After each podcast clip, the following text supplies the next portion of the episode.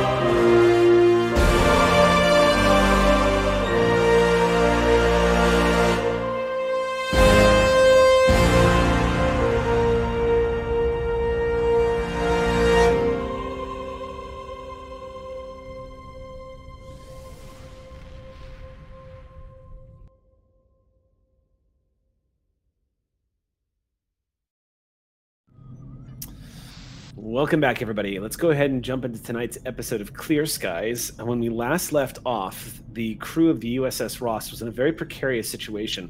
They had come to they had come across a, a, an SOS that had been sent out from a Federation colony near the Cardassian border. This was one of the frontline worlds during the Dominion War, though it didn't have any particular strategic importance. It is a Class K planet with no known real resources and a small Federation colony. The Dominion didn't even bother with it, but a battle did take place in this system during the war. And we'll get to that in a second. The Ross showed up and discovered that the environmental systems of this planet were failing and that there had been some kind of yes massive explosion here at the colony that destroyed much of the primary generators for the environmental protect the environmental protection agency god help us no the environmental systems had been largely destroyed. That wasn't the only thing that was worth investigating. There's also the simple fact that the head of the colony was acting rather suspicious, a man named Yomti, who seemed very agitated and nervous. As Olin would later learn, downright terrified. As the investigation went on, a few things got uncovered. First of all, the environmental crisis that is taking place here on the planet is the spores that are native to this world and are just naturally airborne that saturate the air here on this world, on the surface of this world. They are potentially lethal to those who breathe them in. And this has had an unprecedented health this is this has launched a health crisis in the colony. Thankfully, everyone is currently masked up and taking precautions to make sure that the spores don't uh, infect any further colonists. However, when those environmental systems went down, there was still a lot of folks that were ambushed by the sudden shift in air quality. And as a result of that, there are close to 18 colonists right now that are distributed that that are either displaying signs of infection or are deep in the stages of infection and death is the final outcome of this. The mortality rate on this for people who are not treated is 100% and so that's the other thing. The reveal was the ross discovered after further investigation that the explosion was caused by an undetonated polaron torpedo fired from a dominion warship six years ago during the dominion war and what's worse, there wasn't just one, there are in fact three. There are two more that have hit planetside that have not detonated. The reason that one blew up is because apparently there is an arms dealer with his crew lurking out in, in the system right now that is trying to extract those torpedoes. And he tried to pull one out and it set it off and it destroyed the environmental systems of this colony the leader of the colony sent out an SOS. Federation getting here is going to complicate things, so this arms dealer decided to take captive the son of the head of the colony and told him to get rid of the Federation. That plan shifted, however, when the investigation began to advance and the arms dealer realized he could sort of maybe use this hostage as leverage to get the Federation to use its resources to disarm this one torpedo let him have it, and he can be on his way. All of this is happening while Dr. McCrell is currently in the sick bay trying desperately on this colony to synthesize a cure. And it does seem to be possible. Now that the Ross is here and the full medical facilities and information that is available to McCrell, keep in mind a doctor that synthesized that was able to modify Borg nanites to repair a damaged brain currently one of the Federation's most talked about doctors in Starfleet, out and currently in service, is now on the scene trying to figure out how she can synthesize an antidote, a cure, anything to slow down the spores and get them to stop killing their hosts. That's going to be happening today as well. Where we last left off, after a brief encounter, Captain Sull put the fear of God in this arms merchant, which caused him to sort of rabbit a little bit and is now working through his intermediaries. They've arranged for a meetup where there will be an exchange. They're going to deliver the boy. In exchange, they just want to extract the warhead. An away team has been chosen. Prawl is getting ready to go down. Prawl, by the way, I'm going to, unless you instruct him otherwise, he is going to equip himself with a phaser rifle, which. That just so you know, the reason why that's the audience for the audience to know. Whenever, whenever you ratchet up the stakes like that, whether it's using torpedoes, grabbing a bat'leth, or a phaser rifle, it awards the GM threat. It's not to punish players. It means that the stakes have gotten higher because shit is going to hit the fan. Things are becoming more intense. So, awarding myself one threat, and Prawl equips a phaser rifle. Orders his security officers to stick with the hand rifles. He's going to take up a position. Um, the great thing about beaming down to planets like this is you can select where you want to set up, and you guys have a brilliant bird's eye view of the meeting spot thanks to them high definition sensors. Um, it'll be Prawl, Lacat, Exio, and Olin who has been asked if they would be willing to take point and try to negotiate here. Um, you don't know who you're going to be talking to just yet, but it seems to stand to reason it's very unlikely it's going to be the arms dealer himself. A man who is uh, a Zibalian named Knighton Jaj. And he is just as obnoxious as the Zibalian that we saw in Star Trek The Next Generation. But he's also pretty clever. And we're going to start today's game off with asking for our captain to make a uh, insight command check here. And you can absolutely use anything you've got to like read opponents. Like you have, uh, I have sense motive specifically. then yes, definitely roll it. The difficulty of this is going to be a little spiky. It is going to be three. Now keep in mind though that you guys are retaining the momentum that you had from last game. You can use Exio is currently uh, planet side, but you are both in communication. So the two of you, if you would like to assist Exio, if you'd like to ask to get an assist, you can say that the captain and, and their first officer are basically talking out the encounter that was just had with this Knighton character. As this is essentially a role to ex- this is essentially a role that is empowering Captain Sull to basically use that brilliant analytical mind of theirs to try to strategize who the fuck they're dealing with right now. Yeah. So, um, can I? Uh, I've always wanted to do. I don't know if I've done this quite the same way. Um, I've recorded whenever I always record away missions, especially if Mhm. like something gets corrupted in my data. I want a backup in case we need to have that memory. Right. Um, so is there a way I can like beam up live feed as my assistant so Saul literally has eyes on the ground, literally through me? Can Yes. I beam my signal as a vid- live video cam, like a body Yes. cam almost? So Absolutely. that's how I that, I that's how I'm narratively saying I'm assisting. okay. I'm literally giving you a feed. Yeah. cool. Absolutely. Um, what would I roll for that? The difficulty is three. Um, for you, Exio, I'm going to say that is going to be. I'm going to say that's a control command check. Okay. Or actually, actually,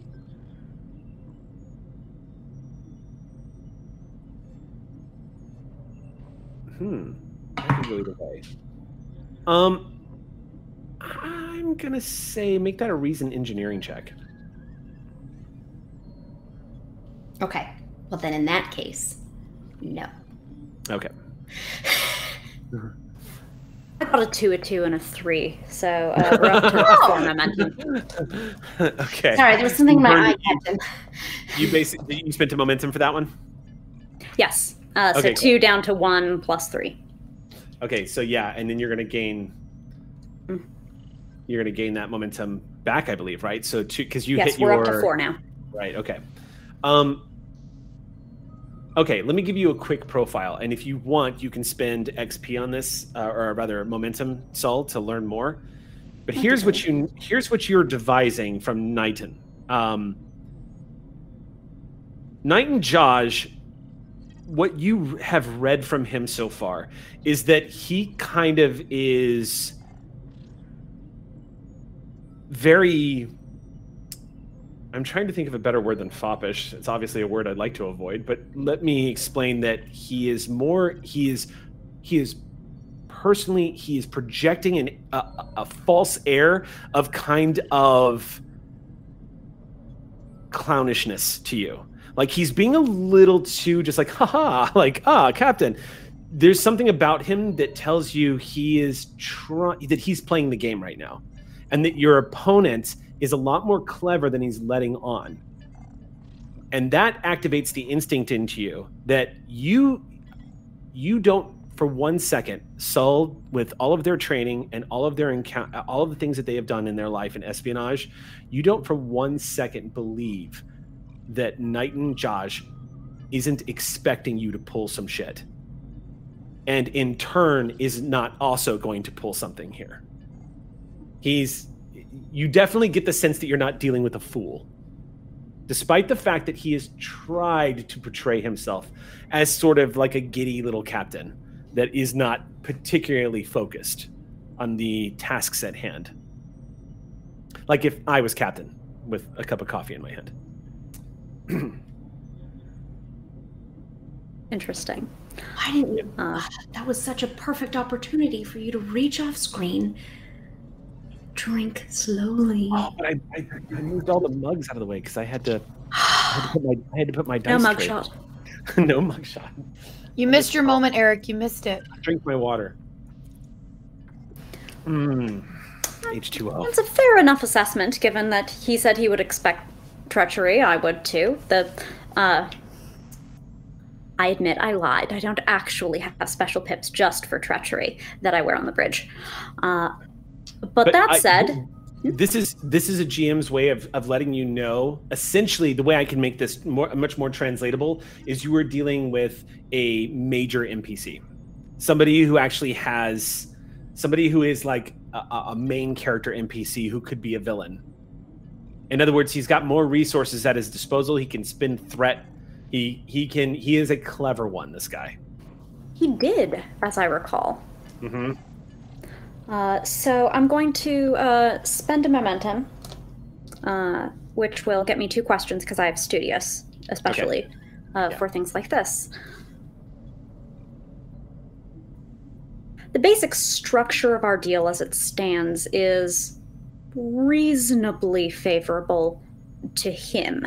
If everything goes his way, he makes out all right with at least one Polaron torpedo. He's expecting treachery from us, and of course is quite correct in doing so.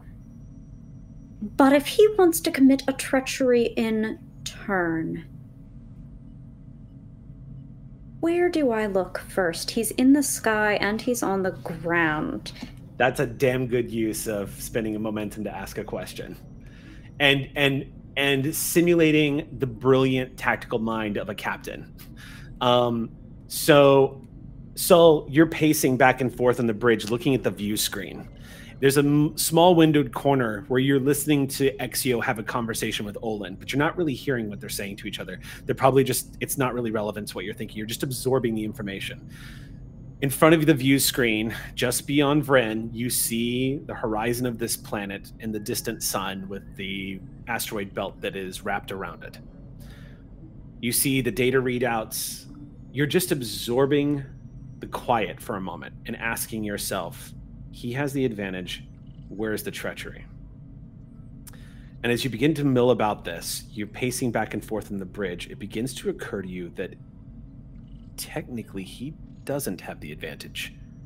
In fact, in this situation, there's no way a small time arms dealer like this would be able to make it out of this.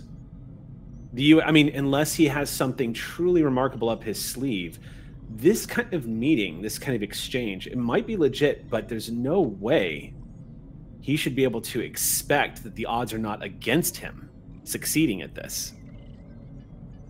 And then it occurs to you, and on an instinct, you turn to Vren and say, just blurting out, following to answer, to drive that narrative as an answer to the question that you just asked me, Saul turns to Vren and says, Show me where those other two torpedoes are. Vren brings up the other two torpedoes on the screen. Um, there they lay, One of them is in a distant, sort of rocky surface about three kilometers north of the location where y'all are meeting, and another one is a kilometer farther north than that. It looks like they just kind of spread in a line straight up north towards the pole. Nothing particularly unusual, but they're completely unguarded. Now, with a Federation starship on hand, does he honestly believe he is going to get Starfleet to hand him a torpedo? No, he's going after the unguarded one because there were three originally. One went off and one is guarded. So it's the third one. He, your instinct, the answer to your question is this is all bullshit. And he almost played you. He does not expect an exchange here. However, remember when we last left off, there is confirmation that the boy was going to be taken to the meeting site. So that might still be legit and part of the ploy.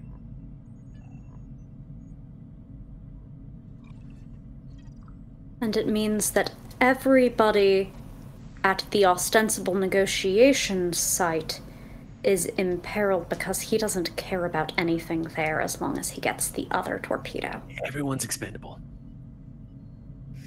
Well, don't tell his poor employees. He has, what, two humans and an Orion on the ground right now that we spotted? That you spotted, yes. I think it was two Orions and a human, unless we're correcting that. Yep. Two Awesome. Orions and a human. That you guys spotted at the main site. Right.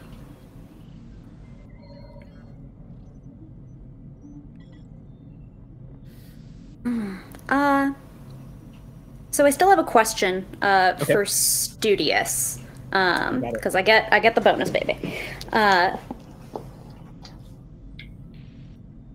so, uh, I know that they have uh, two camouflaging advantages. Again, one on the ground and one in the sky. They Mhm. had the uh, signal that they used to block those two Orions and one human. Uh, thank you, Lacat. And they have taken position on some form of Cardassian vessel in most likely one of the asteroid belts, and even more likely the interior belt, the denser one. Mm-hmm.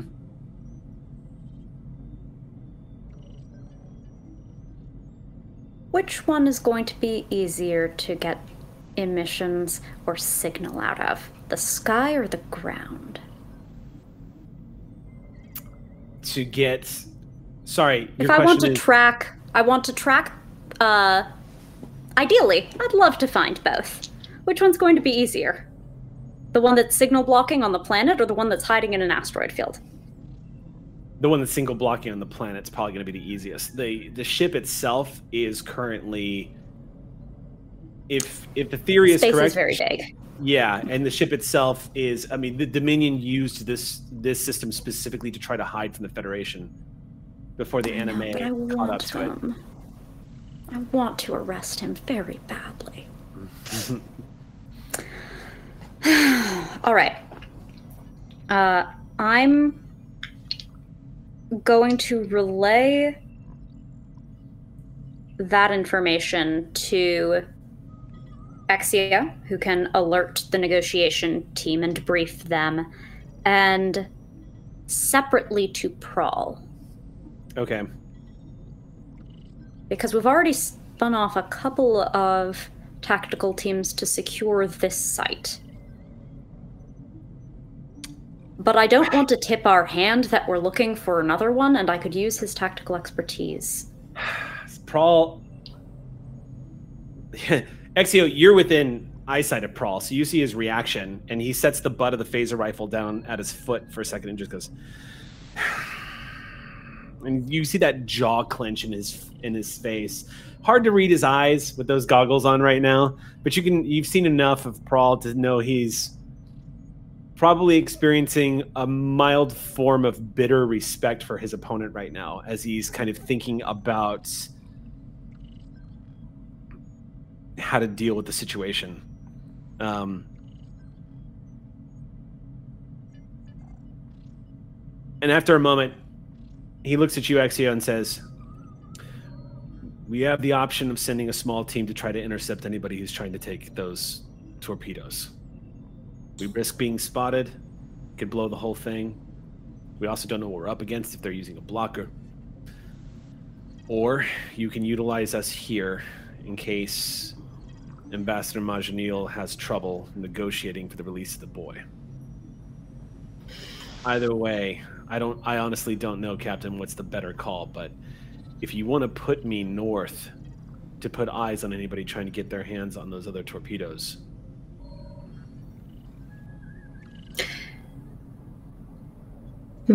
Well, uh, and Exio has made her body uh, slightly more visible up for the moment. Okay. Since we have not uh, moved out quite yet, as Mhm. more information has been uh, coming in. Um, I am still an asset in terms of not being seen. Um, I do have the task of scouting for possible snipers. Is that still a relevant um, concern given the new circumstances? You're asking Prawl? Yeah. Prawl says probably not.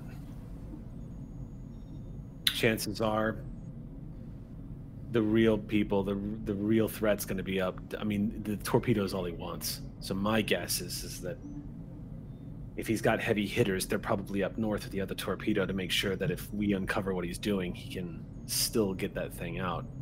It's also worth noting, Captain, they blew up one torpedo by accident, so that he knows he's taking a risk getting the second one. Worst case scenario, if these things are blowing up as they're trying to be removed, I just need your authorization to make the attempt. But if I see them trying to get that torpedo off planet, I could try to blow it up.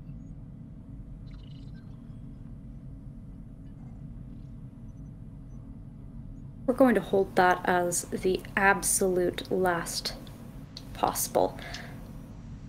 Above all, they don't get that torpedo out. We don't know if we can find them in the asteroid belt before they wrap it.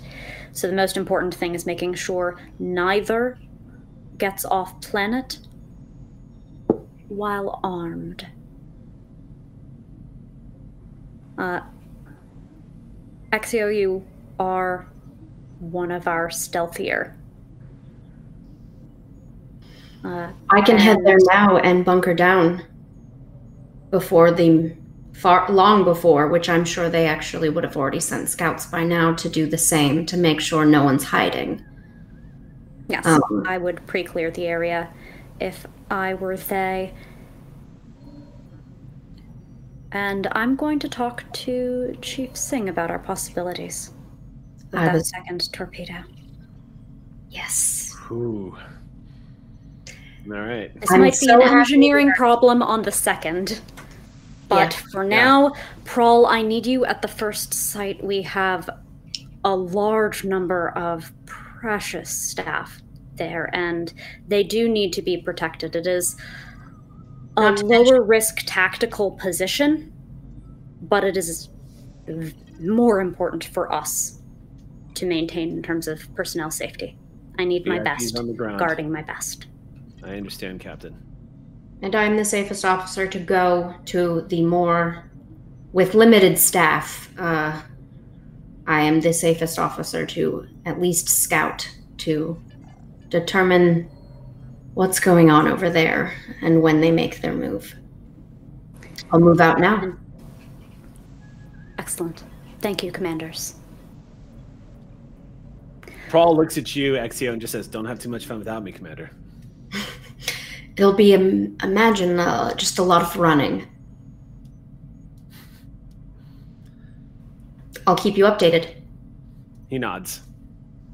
and uh, she re-stealths and you don't even see uh, dust uh, from her footprints What's Azoli? So yeah, basically linked up to the Ross, and being able to scan the surrounding area like a chameleon, you're basically able to reflect the imagery that is surrounding you, creating a digital skin over your over your body, Exio, that essentially makes you look like a moving distortion. It's possible to see you, but not but not easily. this is uh, th- this is a. you, you basically for for anybody who's watched it, you basically look like the predator moving around. Yeah. You, there's this warped bending of light as you move through. So if you if you are near anything that looks like complex like plant life or anything that has a big pattern or anything it's going to be easier to spot you but right now you're going to be moving out sort of in like the badland area where it's just shrubs and plant life under a wavy heat that is uh, waiting for you out there. So the odds of you being spotted are pretty low. Um, They're not looking for a hologram officer. um yeah no. Um and about that point when you just go and just fade out Prawl just goes i gotta get me one of those. Um he turns and looks at you olin and says i've got your back ambassador no matter what happens. And it's also worth pointing out i mean you're the ambassador here but the guys we're talking to they may not know that they've been made as expendable as they are. He just kind of gives you a quirky smile. Might be an edge. Or it might be that I am as responsible for their lives as I am for the child's. They might be a little more pliable when they find out that they're being thrown to the lions, is what I'm saying. Of course.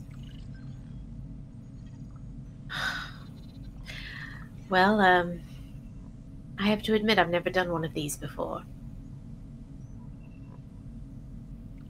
Prawl goes very quiet at that, doesn't say anything, moves around, but you can feel this sort of darkening of his mood for a moment. And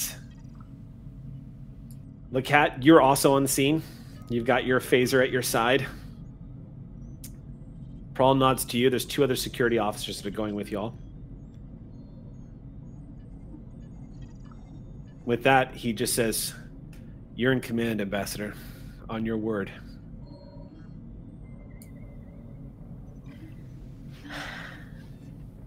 Uh, then let's um, let's be off then. All right. You tap on the communicator and contact Chief Sang, who arranges a site to site transport to the location. Um, let me roll for Chief Sang real quick. I'm going to just pull up his stats here. This is a good opportunity to generate some momentum. okay. Uh, gain two momentum. Uh, cool. All right. That mean we're maxed out, or are we up to You might be maxed out. No, Oh, no, because that's uh, right, one that's for right, one for studious.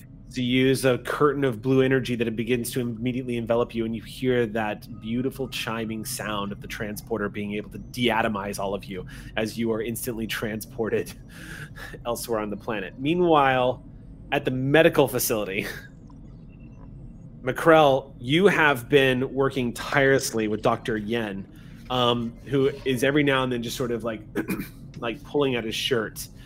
Um, coughing is not a symptom of this. Uh, it- what is a symptom, though, is lightheadedness and the needing and the need to lie down, It- essentially exhaustion. Right. Um, you see the opening stages of that as that sort of blue iridescent glow, glow around his irises has become a little more pronounced. Um, And he's he- feeling a little numbness in his hands and feet, if I remember, yeah, like his hands. this a Yeah. whole lot. His fingertips and his toes. Mhm. He's been he's been keeping you apprised. To his credit, Dr. Stephen Yen is not trying to hide anything. He's basically pulling a Scully.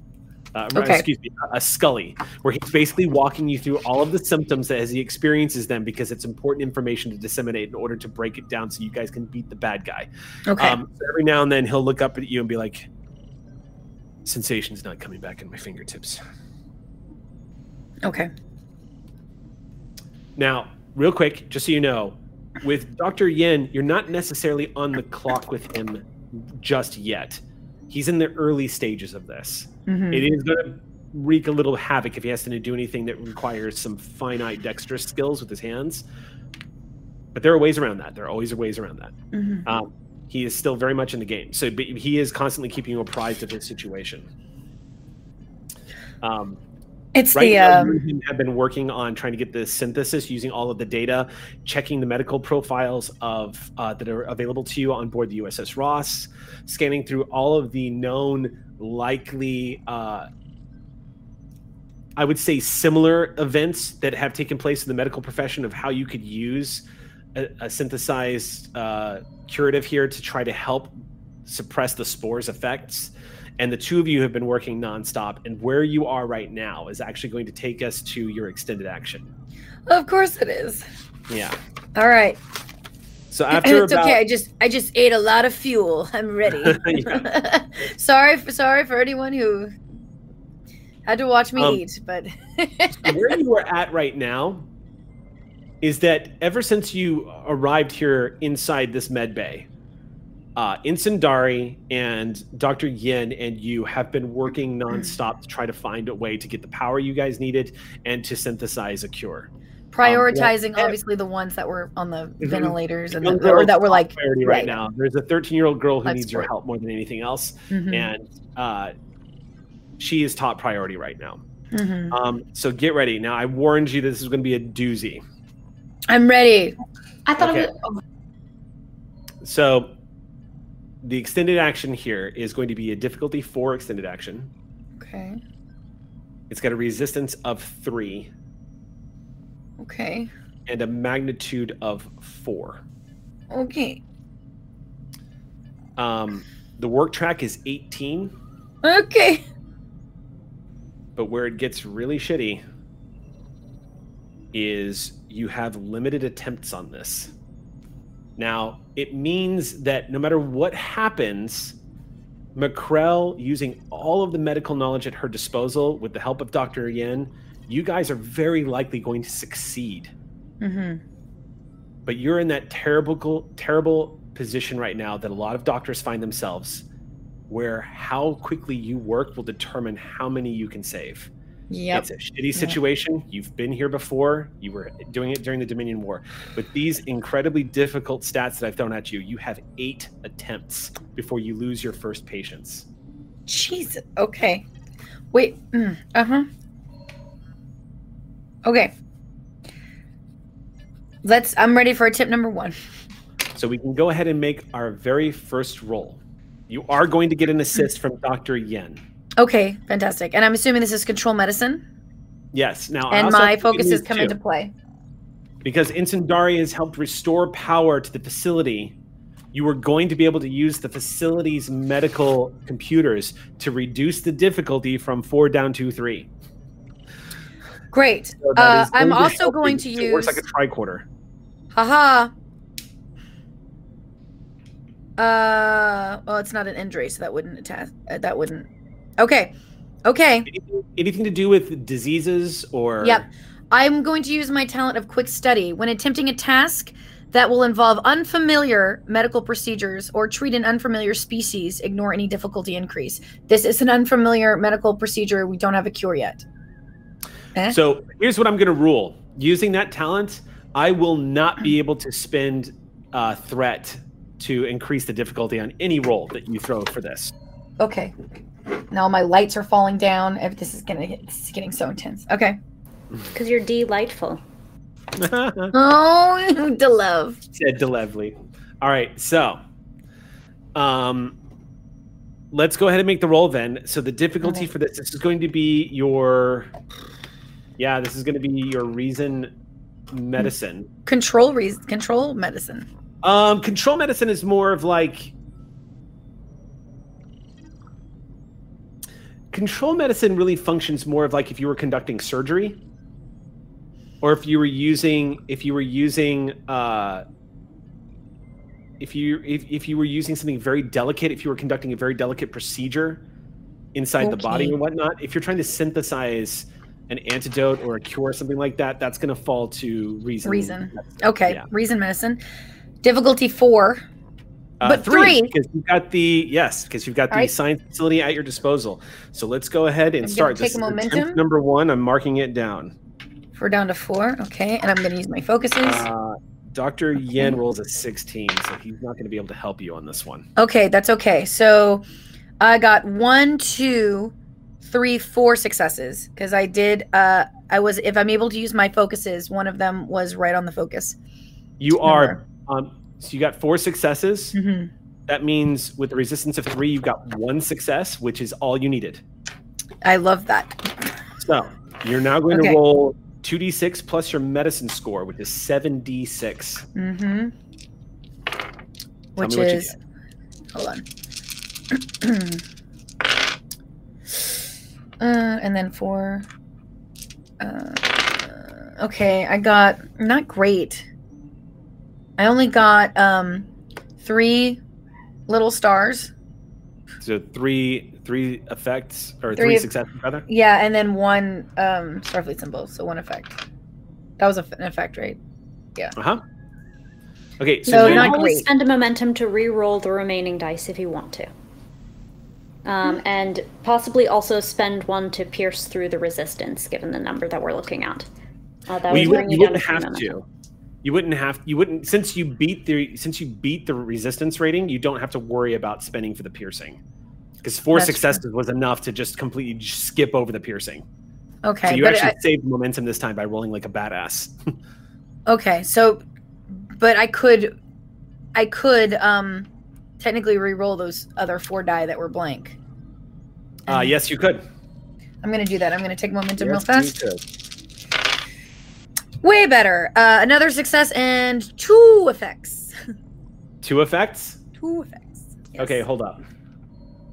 Um, Does that make a breakthrough?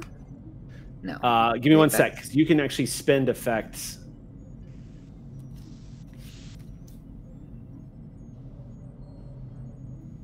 Uh, okay. So how many successes total? One, two, three, four, five, six successes. Three of them being effects.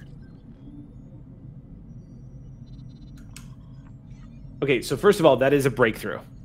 So you're already going to you're already going to drop uh, the magnitude down to three. Look, this is what I do. Yep. Okay. You're dropping the magnitude down to three. Mm-hmm. And yep. Okay. Okay. Nicely done. Thank you. Seven attempts left. You got Um, this. So, just so you know, uh, just and this is a good refresher for the audience too. The most common thing you should keep in mind is additional work. You can spend momentum to get another point of work done. Um, I wouldn't recommend it here because you hit the five threshold, so you don't need to do that. But if you would hit four, spend a momentum, get the five. You see what I'm saying? Yeah, yeah, yeah. Um, there are times when the dice seem to hate you and you want to get a reroll, which you used, so that was brilliant. Um, there are some special abilities with effects, but you typically have to have like a talent or something that will actually let you use those. right. But in this case, uh, getting that breakthrough is huge. So we're gonna say that for this next like 15 minutes, you're looking at the vital signs of that young kid who is currently on life support. And you just have your first breakthrough as you and Dr. Yin are pouring over the data. The two of you are pushing yourselves hard and basically connecting the dots on how to synthesize this cure. Um, he's getting incredibly frustrated, but you come over and finish his sentences and actually lead him into the answers that you need. And the two of you bunker down and continue your work. So when we come back to you, you'll have seven more attempts, but you have just launched yourself into the work track in a major way. You've slashed off six from the work track and got a breakthrough. So well done. Um, she drank a lot of tea this morning. Yeah, I would say at the end of this round of this extended task, McCrell, you immediately feel that surge of you're not letting this thing beat you. no. You've got this. And that girl's gonna live. I punched a changeling. This is nothing. if only you could punch these spores. Yes, they're too tiny. My little paws can't reach. Okay. Before we jump into the next scene, which is going to be the hostage scene, would anybody like to do anything? I'd like to cure. Any, any other further preparations?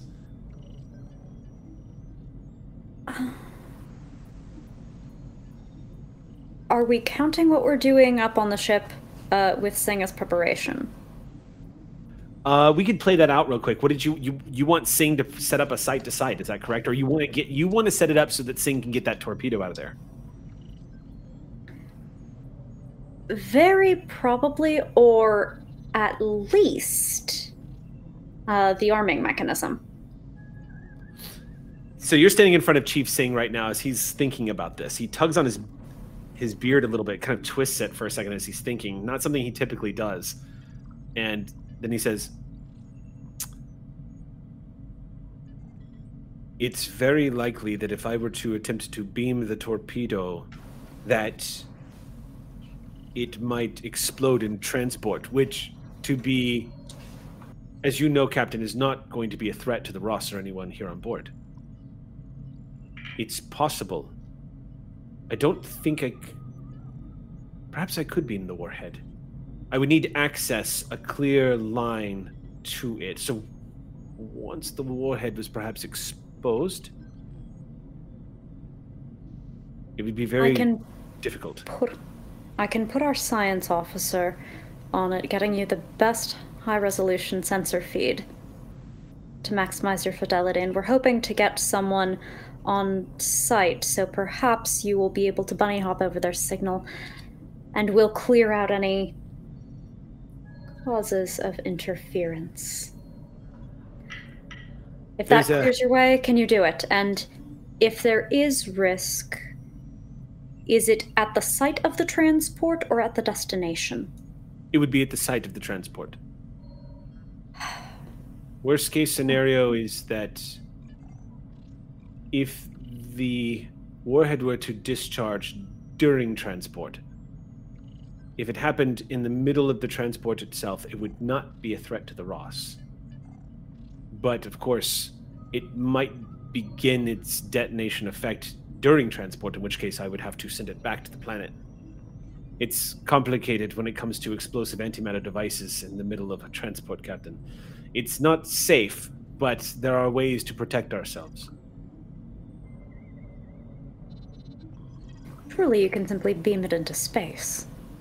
That Or the sun. It's very big, and there's a very large margin for error about the destination location. As long as it's far. I could certainly send it away from the planet. Yes. That's the goal. I assure you. Well, I'll feed you the sensor data, and you can s- tell me what sources of interference might prevent a potential lock. We'll see what we can do to clear them, and then you can keep your finger on that trigger. Aye, Captain. Excellent. I'm going to stroll back up and have a nice talk with Lieutenant Spencer. Okay. So you're standing in front of Lieutenant Spencer, and, and Spencer looks at you, and they say, "So, scan the torpedo, Captain, to see if we can get a lock on the warhead." The torpedo, the vicinity, I want to see every speckle on every rock. And I want to see so deep inside the torpedo that I see the maker's mark on the internal core. Can you do that for me, Spencer? Spencer gives a slow nod and says, I think I can, Captain. And they turn, and I'm going to roll using Ox Crew stats here. May I assist? Yes, you may. Thank you. Um, I would say, yeah, I mean, not to sound like a broken record, but this is definitely going to be a presence command. Uh, Thank and- goodness. Yeah. All right. That was the presence command number. Hit it right on the dot. So I'm going to set the difficulty of this at three. Tell me what you got. I got one success from Salt. Okay, they got one success. Def- Um, Can we allow them to take momentum- momentum to roll an extra die?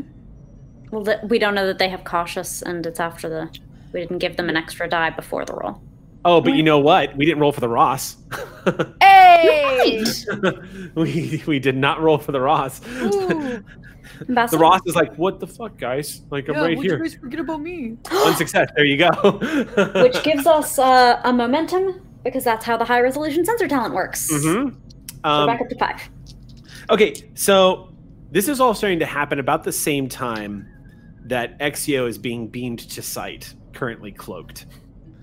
Uh, up on the view screen, Captain, you see a high resolution of the battlefield, as it were, this uh, shrubland, essentially, where you see a lot of plant life, a lot of dirt. It looks very much sort of like um, a very bushy Arizona desert is kind of what it resembles right now.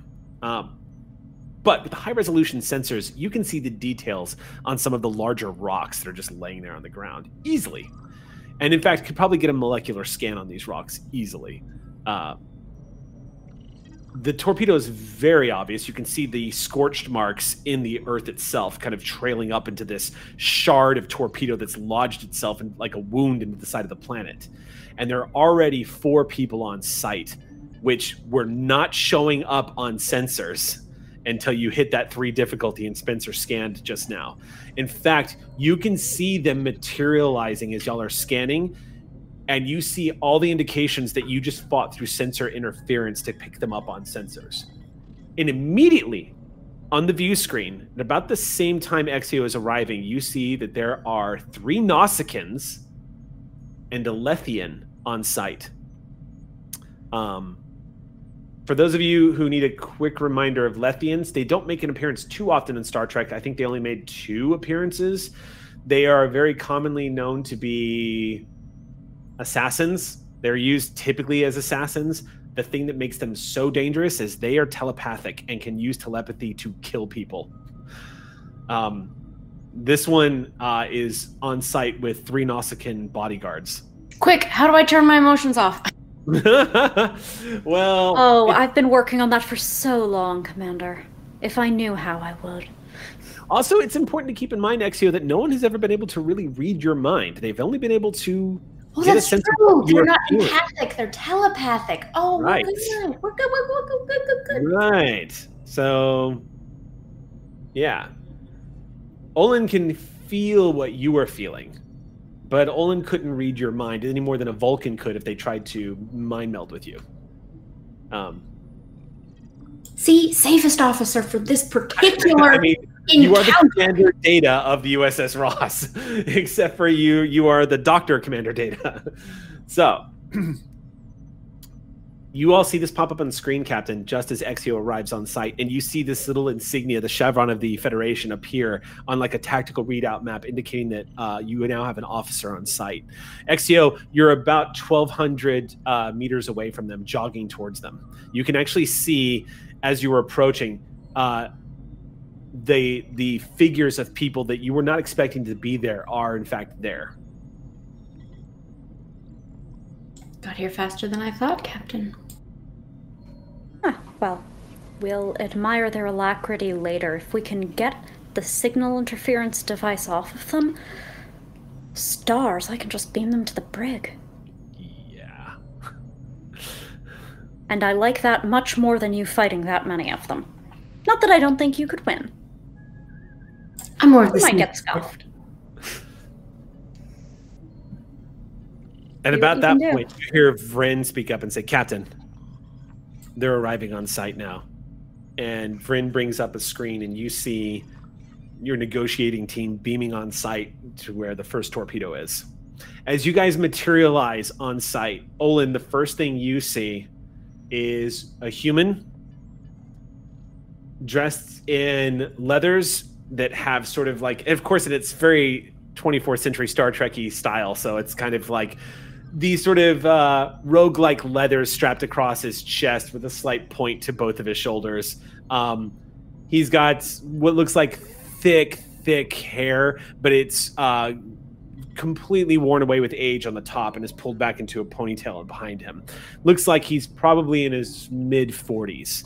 The two Orions behind him also notable to you, Captain Sull, are not wearing the traditional servitors of the Orion Syndicate styles. You don't see any plates in their head or collars on their neck, and they have hair on their heads as well, indicating that they have never or or or freed themselves from what remains of the Syndicate. These are not former uh, servants of the Syndicate in any way. They have this dark orange uh, hair that only looks sort of orange when it catches the light. Otherwise, it looks just like dark brown hair. Um, both of them are quite well. I'm just so distracted by Bonnie's camera right now. Vacation has a friend, apparently. um, He's looking for his treats, and I can't stop him. And he thinks you're in the camera. I hid them behind my camera earlier today because he was so bad and knocked everything over in He's my like, room. Let me at him, Olin. Let me at him. I'll take him. Um, oh my god! As you all beam on sight, it becomes clear that they they stiffen immediately because you outnumber them. They stand about 20 meters away from the torpedo itself. It is between the two of you. The lead pirate puts his thumb in his belt and just looks around and says, Well, here we are. Indeed. And I, I want to take a moment to be slightly self indulgent because I mentioned before we boomed down that Olin had decided to dress for the occasion because their okay. usual ambassador robes were not uh, exactly appropriate for the situation. Um, and so they are in what is essentially the equivalent of uh, a cat suit. Um, it is a kind of grayish leather happening, um, but there are like the moto quilted leather, uh, like the quilted uh, thing, like motif happening that mm-hmm. starts mm-hmm. like at the nape of their neck and then wraps around their their torso and then around one leg down to all the way to the to the ankle, and then they're wearing like combat boots that come up to mid shin. Um, okay. And like you know they're equipped with like you know the standard like stuff uh, for an away mission. Um, and uh, it's yeah, it's it's combat seven of nine with no boobs. So, yeah. All right. So the y'all just kind of stand there. You immediately you get the sense from him, Olin, without having to roll. Your empathy tells you. Uh, he's pretty calm under fire. This guy, but he's also a bit of on a hair trigger, even though he's portraying himself to be very calm might not take much to set him off. The two Orions that are behind him, you get outward hostility from them. They're just looking for a reason to cause violence. You don't see the boy anywhere. But you do get a sense that there's more than just three people here.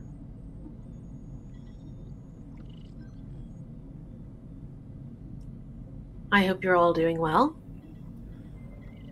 Well, we'll be doing a lot better once we get out of this hellhole. I'm guessing Maybe we can help each other out with that. Maybe you help us get that. We give you back the innocent kid who shouldn't have gotten tangled up in this in the first place, and we'll be on our way. I'm guessing your boss doesn't instruct you to take children hostage often? Not often, no. It's not why, well, I can't speak for these two assholes, but it's not why I signed up must be very uncomfortable for you. I wouldn't say that. Hmm. Well, if not uncomfortable, then at least uncommon. I guess one will do just as well as the other. So, uh, you're doing the talking, I guess? I'm going to make attempts, of course. All right. Does the talking happen while y'all are working on disarming this thing for us? At least as far as I'm aware. But my job is obviously to make sure that no harm comes to the child. Though I I'm afraid I don't see him. Yeah, we've got him here. We just wanted to see how many of y'all were showing up first. Does this. Um from one of the hiller like the the dunes that are behind him you see and you're seeing this too and Saul it immediately spikes a sense of irritation in you because on the sensor read of the screen from the bird's eye view, you see coming out of what looks like a shroud invisible for a moment and now visible from sensor interference, you see two more individuals emerging from a spot that looks like it's been masked from uh, overhead, kind of giving away that there is something of an obfuscation taking place here to not give away their numbers. But two people emerge from this spot in the sensors. and uh, two people emerge from this spot in the sensors, and uh, one of them looks like a, uh, one of the young boys. It looks like a uh, a young Grazerite boy. Um, you see a Nausicaan pushing forward uh, this young this young kid, probably about thirteen or fourteen Earth equivalent of human years. Um, Grazerite looking healthy but alarmed, and you can sense his fear immediately, Olin, when he starts being shoved up over the hill. The Nausicaan, unlike the two Orions who are ready to go, the Nausicaan is feeling impatient and irritated almost like he doesn't want to be here. um, but he shoves the kid forward, who immediately hits the ground a few feet behind the guy who's leading the negotiation. Well, there's certainly no reason to push the poor child. I agree. You could uh, be a little more gentle with them, couldn't you? The Nausicaan just looks at him and says, Yeah, it's not good talking to him like that. Here, let me help you up, son. And he lifts the boy up off the ground the kid just looks at him for a second and then looks at all of you. Notices the Starfleet insignias, and you, Olin, immediately feel this just like, I'm getting out of here. Kind of like, oh my God, I'm getting out of here. I'm getting out of here. And then his eyes fall on Jane LeCat. And immediately he has a reaction. And he doesn't hide it either, Olin. He looks at the Cardassian in the Starfleet uniform and goes, What the hell is that? That is a person and my friend. really? You know, there's a few people behind me right now that lost a lot of people to folks just like her wearing a different uniform. And she lost a lot of people to a lot of people who looked just like her in uniform as well. That's fair. That's fair. Kind of deserved it though, didn't you? He says that pointed straight at you, the cat. I think we can dispense with the insults right now. All right. So I just want you to know that I rolled a five, and that's the only reason that we are continuing. You didn't on this motherfucker. that's the only reason we didn't watch our first vaporization take place on clear skies. I was so um, close to a phaser lock. I feel you, buddy. I was gonna say both the Ross, LeCat, and Prawl open fire. Olin watches their entire career go up in flames. Somewhere in medbay, yeah. LeCat goes. Wait, I need to claw someone's eyes out somewhere. I'll be right back. about to die right here. Uh, but I think that because I rolled a five, I think her attention is completely on this child. Um, and- there is that if if we are going to point at the way Cardassians conduct themselves when things get dangerous, you follow that typical cool, unreadable attitude facing down someone who's trying to get a rise out of you. You just stare at him. You manage to keep control. But what does Olin feel from you right now, LeCat? um oh man. I think that you feel well you feel this okay so earlier you uh, felt this like dark sense of um, excitement from Prawl and so i think that after the initial sense of anger you get a spike of that as well before you get some like deep breathing exercises. Um, and it's, it's that trying to redirect her attention like to the kid. Like there's a kid here.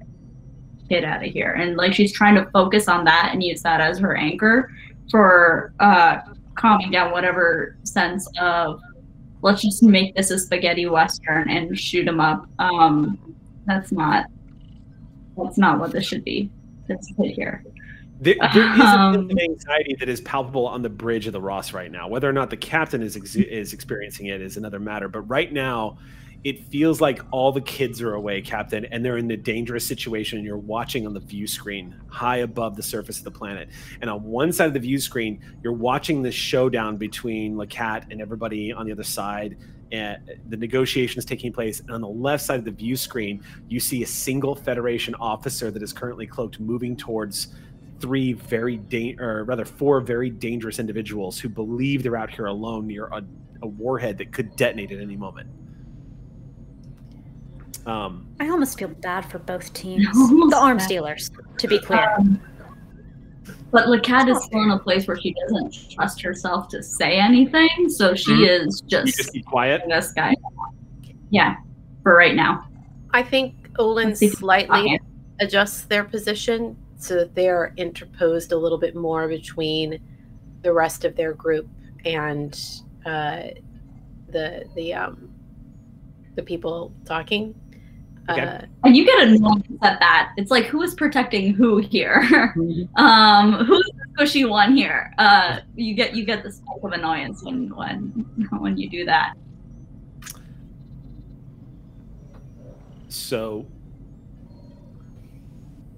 after regarding your shift in movement, he just says, "So, let's snap to. You disarm that for us.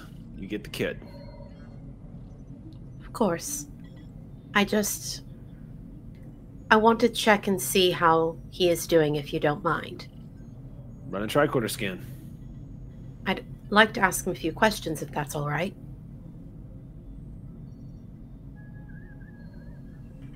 Why do I feel like you're trying to stall? Well, I'm not necessarily trying to stall. I am genuinely interested in the boy's well being. But this is a delicate process and might take some time, so we might as well fill it with something that is actually relevant, which is me assessing the boy's current mental state of being. Uh, make a presence command check here, Okay. and this will be. Can I assist in any in any way? Not going to get an um, assist on I- this. Yeah, this is all Olin. Cool. Um, I have. I would. What's my difficulty level? Uh, it's a, it's a, comp- it's technically one, but you're, it's a, you're rolling against It's a him. contestant roll. Yeah, it's a contested Um, roll. Jeez. So I have a couple of of of um, determination tucked away from a an advancement way back in the day. Um, Okay. and one of them is specifically like there are two of them. There's my tough love diplomacy from when I talked uh what's his face down at Narendra Station from Right. freaking out about Romulans. And then there's also my experience with Jashashia First Contact. Uh-huh. Um, and I feel like either one of them could apply depending on this specific uh, situation. Um, this isn't necessarily tough love. This is very much like I'm trying to get on your level. I'm trying to like, you know, make things comfortable, sort of like what they were doing with the Shashashians. Um, So- yeah, I would say definitely not tough love. The the, this, Yeah. the impression you're getting from him right now is that he finds this to be useless and he's impatient. right. and he's suspecting you for delaying. So tough love would probably push him in the opposite direction. The other Yeah. one, however, might work in your favor. cool. Then I'll go ahead and burn that one. To get two Um, successes automatically, go ahead and make the roll. You've already succeeded. I rolled a 19 and an 18. Jeez, So- Louise. Let's so see how much much momentum we get from. get. Yeah. All right. Uh oh shit Christ. I rolled one and a two, so that's six successes, motherfucker. so go ahead and max yourselves out of momentum then. Um, he he listens to you say this, and on any other day, he might just spit at you for delaying, for trying to manipulate him, but he gets a sense that you are being kind of parental right now. And maybe this is a way of calming the kid down so the situation doesn't get out of hand. He kind of considers you for a moment, Olin, as you deliver your explanation. The tone of voice that you use, you making the eye contact, you're calm. He takes you at your word and he goes, All right, fine. Ask the kid some questions. You up for some questions? And he puts his arm around the kid and shakes him violently, like he's his buddy, his pal, and then keeps his arm draped over him. And the kid looks terrified and just nods. Well, I guess I'll start with the first one. It's fairly easy. They hurt you at all? Did we hurt you? And the kid immediately goes, No. And yep, the empath uh, boosters are just way, way up. He's not lying. They haven't roughed him up. They haven't actually. I mean, they've they've been a little rough with him, like throwing him to the ground and whatnot. But no one's actually attempted to hurt him. okay, cool. And are you are you hungry? Did they feed you? They gave me something to drink. Something to drink. That's called Nausicaan ale. That's gonna put some hair all over your body. Trust me. Okay, so you haven't fed him. Great. Um, does anybody have any water on hand? I've got some water. You hear Prawl say with an edge in his voice. Um, and yeah, Olin holds out their hand for it, and uh, holds holds the bottle up so that the human can see it, Okay. and approaches very slowly and just sort of, "May I give him some water, please?" Give him some water. So you've seen the boy's fine. You hand you you approach and he takes the he snatches the water out of your hand and takes it back and gives it to the boy. Um, the boy immediately opens up, slides open the bottle and starts to guzzle it, and he says, "There, look, see, he's drinking. The sooner we get this done, the sooner he can go have a meal." Uh, Olin kind of gives a glance to Prawl. Prawl Um, is Prawl is you know that that precious moment before a cat pounces, where they're as still as yeah, exactly. Prawl is sitting there. Um, his finger is not on not on the tr- the phaser's trigger. He's got it resting up off the side. He is in he is in resting position with the phaser down, angled to the ground, but he is stock still. Is he giving a little butt wiggle? Um, yeah, Prawl is kind of giving that little bit of he's showing his hips right now. We we do actually have like an engineering an engineering team with Yeah, us under the guise of like they're. Are they Mhm. actually working right now yet? Um, they they are waiting for you be to be told to get to work. Since Okay. you're taking point on this, if you tell them to go start removing the warhead, they'll start. Okay. Seeing that Prawl appears as still to be fairly at ease, uh, they'll kind of toss a look over their shoulder at the engineering team and kind of give them the, like, you may Okay. begin sort of nod. The Two engineers move very carefully over to this Polaron torpedo that's wedged in the ground. To the left, Captain, you see Exio has reached uh is is within about 10 meters of these guys right now, and they have not detected her. Um, Exio, as you get closer, you hear the Lethian turn to the Nausicaans and go, All right, they're on site. Let's start the work. We need to get this done before the exchange is over with. You want to be left here, do you? Hurry. And then he stiffens for a moment. As do I. I'm going to spend two threat. Hey, And Exio, he stiffens and he looks in your direction, right past you. He just goes. And he starts looking around for a moment. Almost like, you know, somebody sensing that Bilbo is wearing the ring nearby. He just kind of like glances around. And as you remain completely still, he just glances right over you. But you immediately get the impression from body language that he thinks someone is here. He doesn't know where you are, and he doesn't know how to explain it because his next course of action he goes, "Hurry up," and he just starts glancing around. Well, now I think I know who's uh, got the fancy device because he's instructing them on what to do as if they are the underlings and he is the lead. And the lead usually has the expensive tech on them. Yeah. Um, so, can I examine his person since he has now turned in my direction where a device that could be blocking the signal be on him?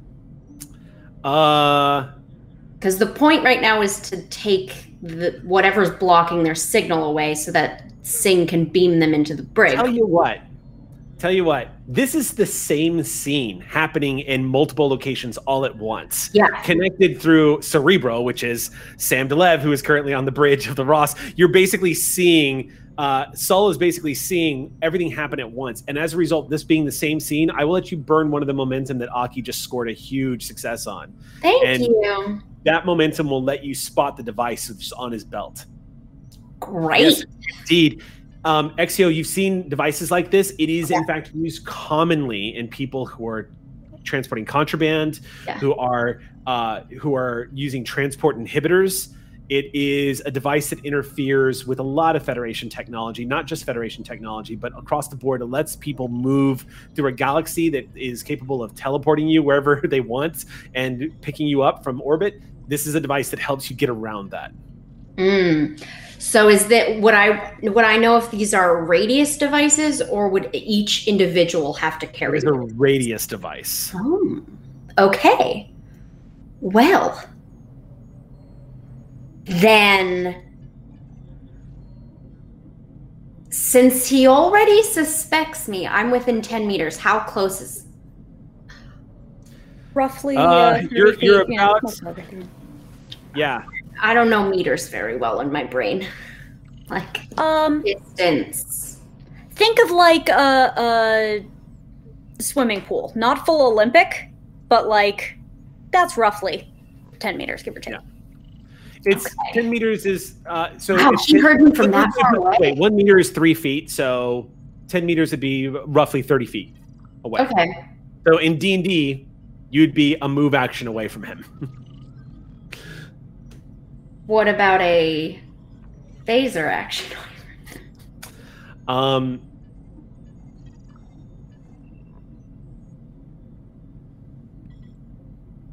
So the way I'm rationalizing this Yeah. is that being that your phaser is a is not an object that is part of Exio but being carried by Exio, Yeah. I'm rationalizing that They you don't have one. I'm, I'm rationalizing. Well, you can spin a momentum and say, "Hey, look, I brought my phaser." Right, but I wouldn't know how to camouflage that. You could. This is what I was saying. If you wanted to rationalize it, because one of the things you can do with momentum is you can burn points of momentum to be like, "Thank God I remembered my air mask." Um, in this instance, Mm-hmm. you could say that your phaser is currently in the holster at the small of your back, so that facing forward to these guys, they're not going to be able to spot it. Okay. But if you pull that phaser, they're going to see a phaser being held by a distortion in the desert. So the jig will be up. If they're looking at me. That's true. Um.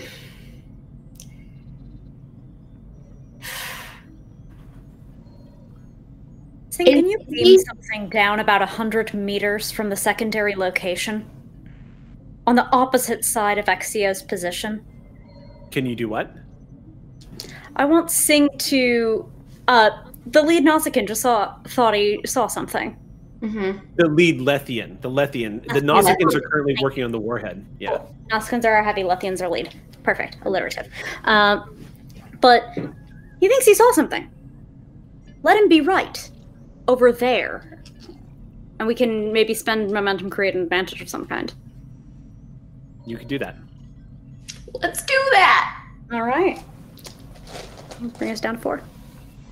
Um, let's see.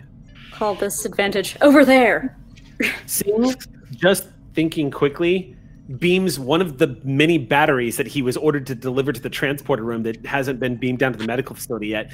Beams a battery roughly six feet off the ground, about 50 feet away on the other side of one of the hills. So that a, they, something very bright and shiny just beams into existence and falls. And he stops and looks as you hear this off in the distance. This very Wait. subtle. Immediately, the when I my eye spots the thing 50 feet away very clearly and easily, I take the hint. I move as close as I can get, as quickly as I can get, without getting, you know, just just a, a slightly better than like long distance range for this, Mm-hmm. and then pull and aim at the device. I'm not Okay. aiming at him. I want to shoot the device off his hip. Okay. So So this is going to be a momentum spend. Yeah. You, you're being given the shot because you were created. An advantage was created, so you've got a Yes. shot to take this thing out. Yes. You're, Um, gonna you're gonna have to spend two momentum to to actually call the shot, basically. To call the shot. Yeah. So in other words, think of this as like you know, in, like if you're trying to make a called shot on a small device, Uh huh. Instead of throwing a heavy difficulty at you, he's not moving right now. So I'm going to rationalize that it's a small target. Um, I'm just going to ask you to roll your daring plus security. Okay. Can I? Um, I'm going to use my program cache Okay. talent to give myself um, sharpshooter access. Okay. Uh, okay. Which what specifically does that let you do? I don't know. I'm like that's my like I get to have essentially an extra focus. Oh, oh, okay. That's Okay. my like cache for the scene. I get a ta- uh, like a specialized talent. Oh, sorry. This is actually control because it's a ranged attack. So roll roll control security. Okay. Um, and spend two more of those the momentum out of the pool. Of that that six that yesterday massive pool that you guys just rolled. So this Okay. is floating momentum still. It's not Okay. coming out of your and, and is there a difficulty? Uh, yeah, the difficulty is one. You- It's just Oh. you're ambushing him, Okay. Um. and you've got a specialization in sharpshooting. Yes, and uh, gonna spend my value. okay, that'll give you the reroll. Um. well, no, for Oh, you're oh you haven't rolled yet. Okay, go ahead. haven't Yeah, rolled yet. give you two Um, automatic successes.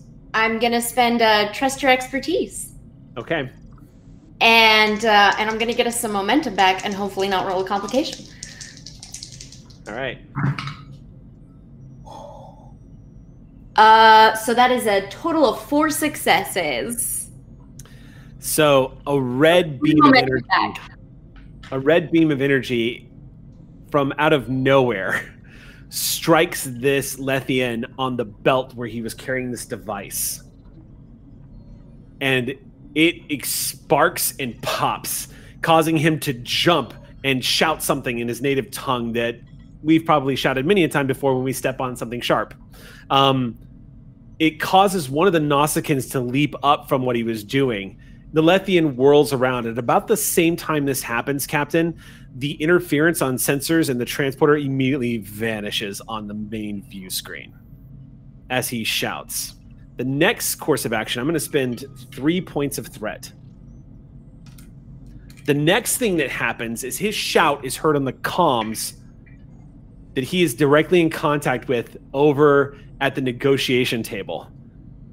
And the moment you you guys can't hear it, but you see the guy's eyes widen and the two Orions look at each other and immediately Olin, you know something is very very wrong. And then you feel to your left, you feel Prawl spike.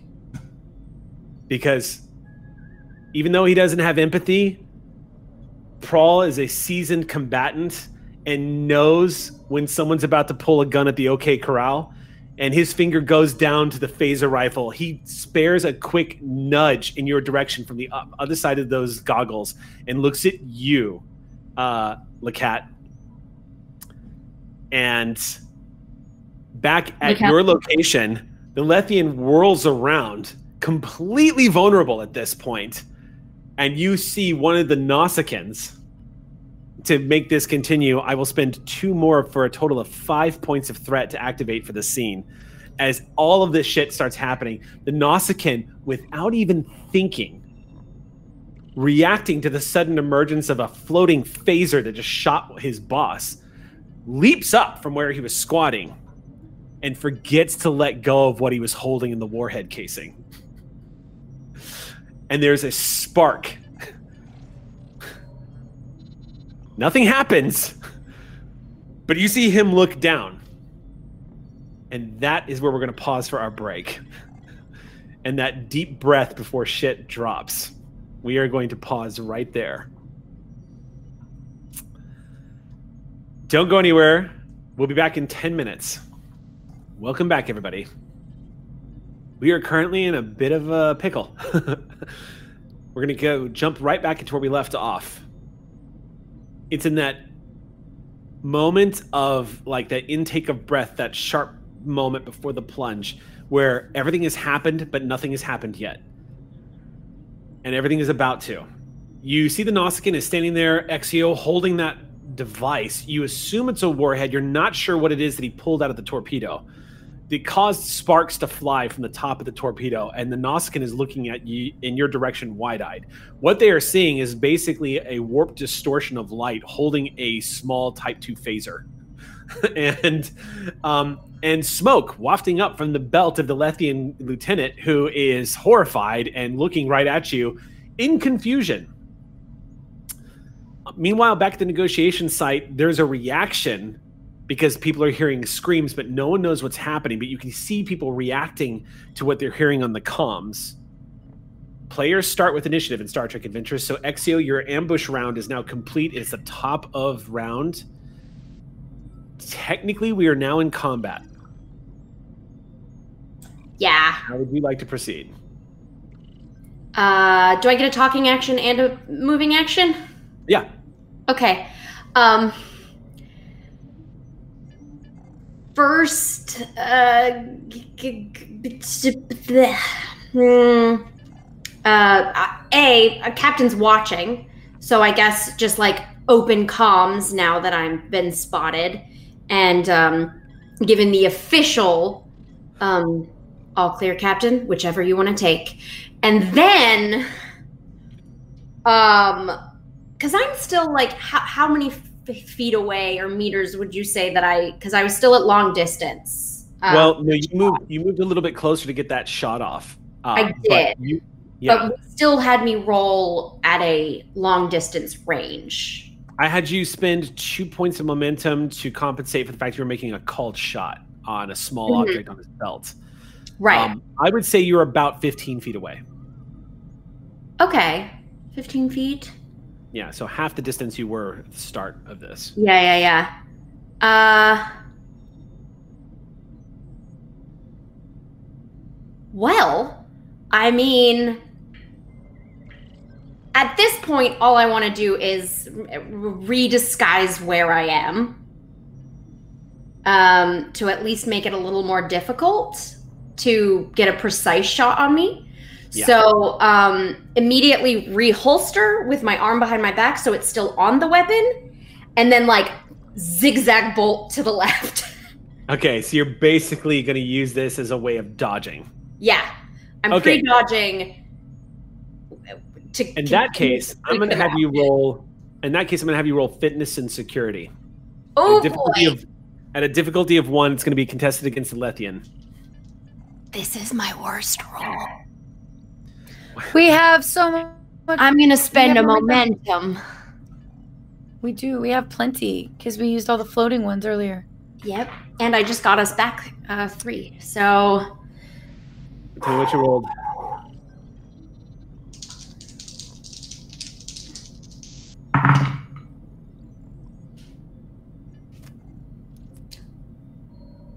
uh, four successes. Okay, I rolled a 20 and a 14, so. Ooh! So the Lethian whirls on you. Uh, go ahead and mark down that momentum. The, the, the Lethian lur- whirls in your direction and immediately spots and then immediately loses sight of you as you bolt. You're just too hard to understand what he's looking at. This distortion kind of like zigzags into the desert. You manage to put the phaser in front of you, so he loses sight of that and starts screaming in his tongue. The, the universal translator going off, but he's basically yelling at the Nausicaans to kill you. And the Nausicaans have no idea what he's talking about. they have no idea what's going on. Um, so that's your action. On the other side of the field, um, actually, it's yeah, it's their turn. So I think what we're going to do because they're going to react to what just happened. So instead of switching of the scene, he the, the Lethian is just going to make a a hail mary shot in your direction Great. with his disruptor pistol. Am I rolling against it? Uh, you you Or are uh Or does that just lower their or raise their difficulty, the roll I just had? I think the way I want to handle this is I'm going to raise the base. So the baseline difficulty for a contested roll is always one. I'm going to raise the baseline to three for him. So, um, so he has to at least score three successes to have a chance at hitting you, and that's going to be subtracted from by the number of successes you rolled. So, um,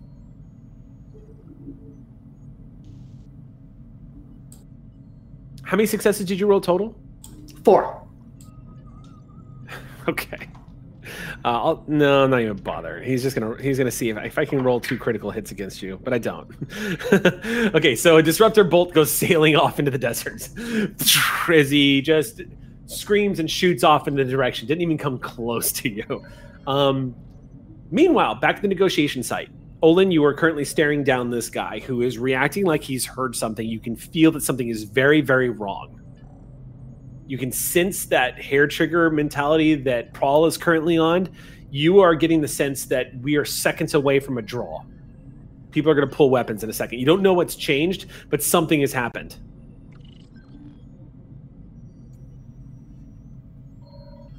All right. Okay. You have you have about an action to to do something here. I need everyone to take a breath before things get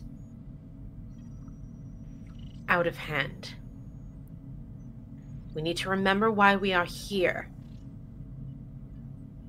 We need to remember what the priority is. You get what you want, we get what we want. No one dies. Right now, everyone can still walk away from this. Make a presence command roll. I'd like to use my talent of diffuse the tension to buy an extra die, please. Holy shit, if there was ever a more appropriate time to use anything called diffuse the tension. I'm going this would be it. All right, I'm going to roll for him. I mean, especially when the description is literally whenever you attempt a task to persuade someone not to resort to violence, you may add a bonus d20 to your dice pool. So. Okay, um, ay, ay, ay. Okay. And then, of course, you know, I'm using my diplomacy focus, my negotiations focus, all that good stuff. I've already burned a value, so I can't do it again. Uh,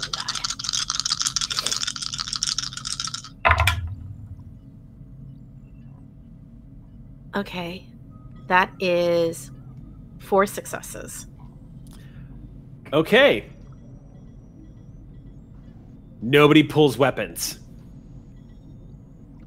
Uh, you beat him by three. so, um, you get the sense in that heart, in that that that breath of a moment. He doesn't want this either. The swagger, the cool under fire, it's all real, but he does not want to pull weapons. he does not want it to come to this either. And so you're basically again for those of you who have seen tombstone it's that moment in OK Corral when everyone puts their hands on the gun and the guy says whoa, whoa, nobody wants that nobody wants that you manage to stop in that beat of a moment nobody pulls their weapon uh and he freezes. Prawl is sitting there, not pulling a Doc Holliday and winking at him to provoke him, and instead is just kind of calmly looking glancing over. See, the thing about Prawl is y'all can read his body language, but no one can see what he's looking at underneath those thick glass, those goggles that are protecting him. And he kind of angles his head, but Lacat, you know he's looking in your direction to check to see if you've got what you need to get. Like if if if if phaser bolts have to fly, if you're ready for it. So he kind of glances in your direction. His rifle is leveled now, but it's not pointed at anybody. Um, he's got it off to his side, and his finger is noticeably not on the trigger. So it's backing up Olin, who has just talked everyone down. Um, like cat doesn't move. Okay. Just she sees Prawl retreating, but she keeps. She she stays where she is. Okay, it's their action. I am going to spend four threat. okay. you're not sure. In hindsight, looking back on this day, you can only suppose that Knighton chose to do this because maybe he thought the other torpedo was compromised. You're not entirely sure what motivated him. Maybe it was a moment of panic. But Olin, just as you disarm everybody and keep these guys from using their round to open fire on you all, you hear the telltale signs of an energy signature humming. And everybody, including the guys in front of y'all that are holding the kid, look down in shock as the torpedo begins to beam off the planet. Now, in those precious few seconds, as Knighton is clearly trying to beam that torpedo up, two things occur to everybody there. One, this is an act of desperation, and two, there's a 50 50 chance that torp is going to explode now. And in mid transport, sure enough. Yeah, Olin, as soon as that happens, immediately launches themselves at the child. You throw in yourself order in oh. order to protect them. As you throw yourself at the kid, the last thing you hear before your ears are filled with the roar of a noise that just leaves you ringing is the sound of Prawl shouting at you. There's a purplish bright light and then a roar on the sensor screen on the on the bridge, Captain. You see a small flicker of light and a miniature detonation taking place at the first location. The torp explodes in mid transport. You, from your location, Exio, can hear in the distance the.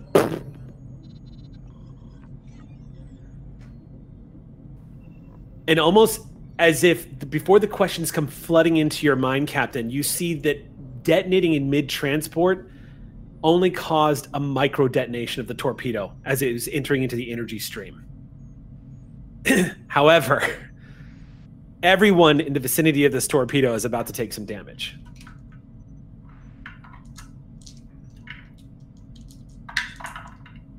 So, everyone get to sick bay. Yeah, if my yeah. if my if my body shielding the child uh, gives that child any sort of advantage against that damage, it I does. happily. You you are essentially functioning as body armor for the child right now. Um, Everybody is going to take four points of stress damage from the explosion, except Olin, who I have to roll individually for.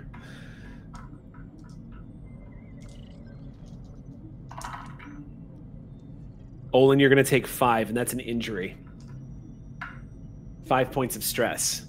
The pirates, uh, unfortunately, are not major NPCs.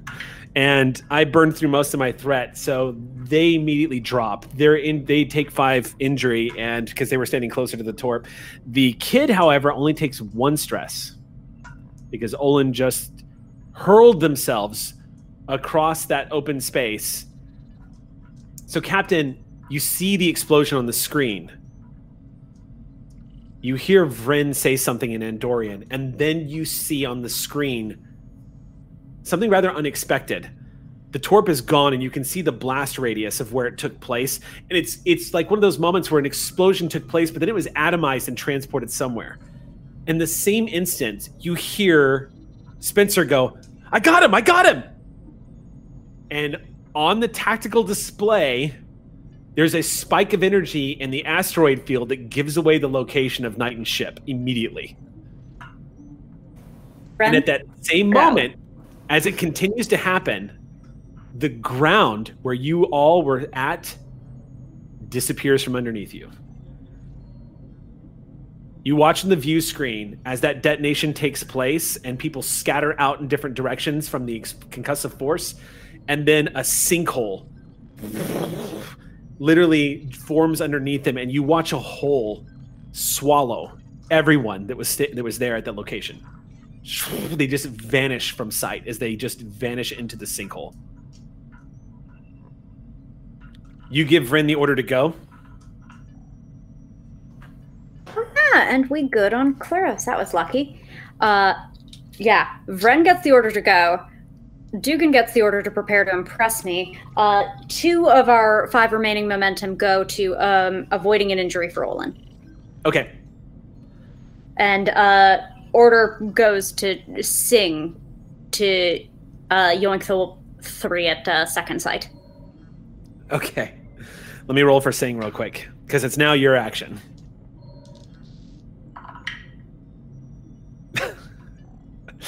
The dice love you guys and hate my uh, my enemies. I rolled a natural one and a thirteen. Singh, uh, basically, it's an easy transport. Um, as you stiffen Exio and the and you hear the popping sound of the explosion, I, you I carelessly turn my back to look back at the site and reveal where I am based on my gun. And then funny enough, they're not looking at you. The Lethian is looking down at his hands, and you hear him say, "Oh no!" And they beam off. You see the telltale signs of a Federation transporter. Is all three of them vanish before your eyes?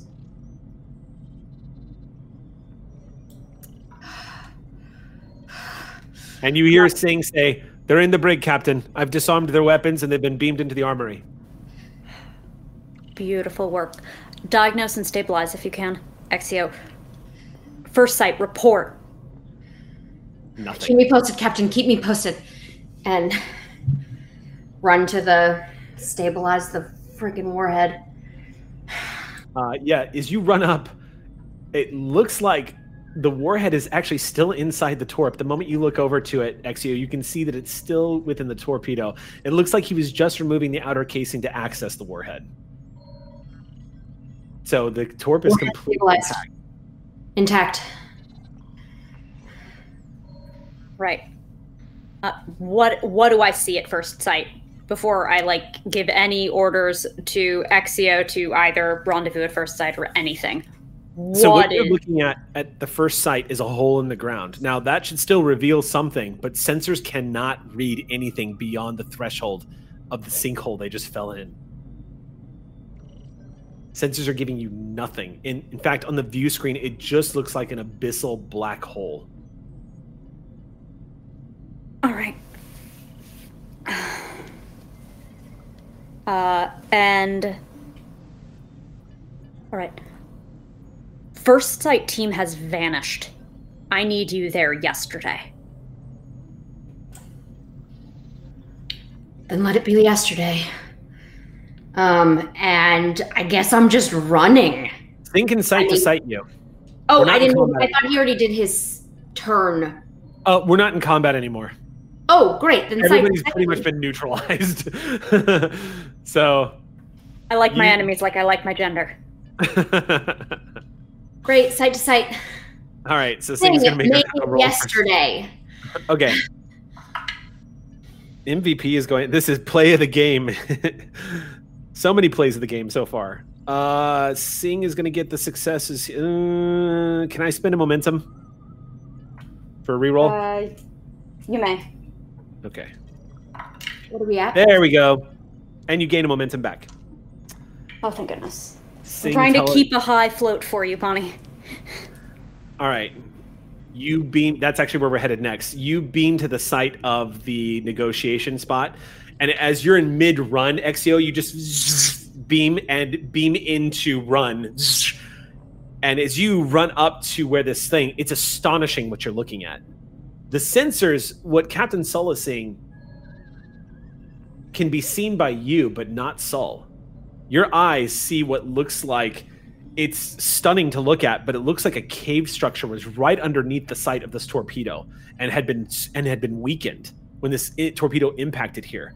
But what's wild is is the moment the rocks get down about six feet, they dramatically shift in both color and emanations of light, where you just see what looks like glowing strips of crystalline like uh, rock formations underneath where they were, kind of lighting the way down into what looks like a pit. You cannot see the bottom of it.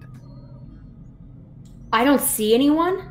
You don't see anyone. It just goes straight down. Holy butts. I guess I'm jumping in, aren't I? You don't take fall Alright. damage. I know. It's true.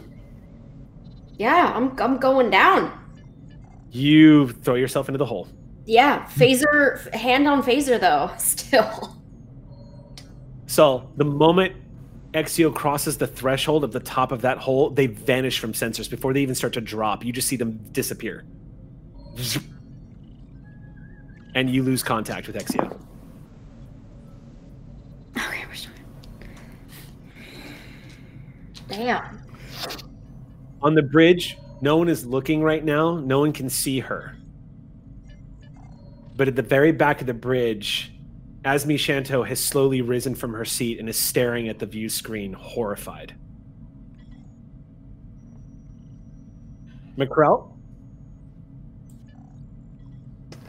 I will say really quickly, you at least before I disappear, I assume you get the feed of the hole and then me jumping into it. Right? Yeah. Yes, Yeah, I know but- exactly what you've done. It doesn't mean I'm happy about any of it. I know. At least it wasn't like I got beamed and then disappeared. You got beamed, you saw, and then an action I did caused me to disappear. A That is true. frightening. That all shows up on that all showed up on the view screen. You said, "Oh, good, Exio's safe." Oh my god! it's kind of.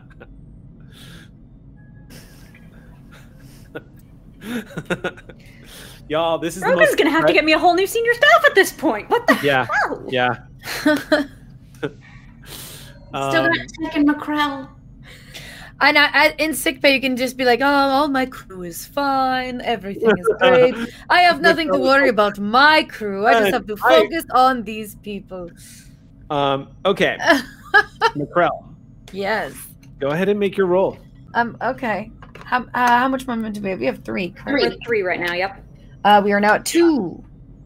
Because I'm going to take one for a extra die. Yappa has knocked down everything, so I have to re-roll. Hopefully that includes the difficulty. Oh, okay, okay, and then one more.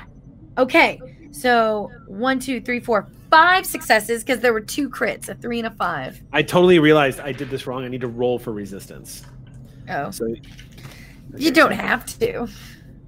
The GM rolls for resistance to see how much. All right, so you got five successes. So we get that momentum back. We're about up, to- up Let me roll six. Let me roll for resistance here. Uh, you're gonna succeed. Yes, I Get am. two successes through. All right, so I need to roll seven of these. Seven little- dice. Yep. One, two, three, four, five, six. That's a breakthrough. Okay, so six successes. One of them is a is an effect. Okay, you got another Yeah. breakthrough. I'm just breaking all kinds of things. International Women's Day, glass ceiling, breaking it. Okay. Uh, yeah. So just so you know, you've got five more attempts at this, and currently Uh-huh. you're at magnitude two. Oh, I should have six more because I that's only my second roll. Yeah, eight. So seven. Oh, sorry. Yeah, six. That's correct. So you Okay. have six more attempts at this. Uh huh. This is my way of telling you, Bonnie, that you're doing spectacular. Oh, okay. I thought you were warning me. Okay. No, you're at magnitude two right now. You're doing Okay. fantastic. Okay. You're way ahead of the curve. Look, this is what I do. I I'm, I doctor things and I hit things. That's all I'm good for. Um, Yen is. You see the stress is actually starting to fall away from him as he's watching what you're doing, and he starts becoming more and more quiet, and starts only answering your questions, and posing new ones. But at, in other words, Yen has stepped back and is kind of watching the master work. He speaks up when you question something. He poses ideas, but at this point, he has stopped asserting himself as an equal in this endeavor and is instead stepping back and like, "What do you need, doctor? What do you need?" and is like helping you take the point on this because he's Mhm. seeing the progress you're making. Mm-hmm. Okay. Um. And uh, just to be clear, Yeah. my focus in botany has nothing to do with this, right? With the spores, is is botany helping at all? Botany would botany would allow you to use a specialization. Right. Because my goal was to build an antitoxin of Yeah. some kind. Mm-hmm. Something if that it was- basically, yeah. Yeah, and if it was some Yeah. kind of like organic matter, like or plant. that's a specialty that'll a focus that will come into play here for your roles. okay, sure. excellent. Do I just roll again? Just jump right in. Uh, no, we're gonna pause for one second because I just need to find out what Captain Sull is doing back up on the Ross.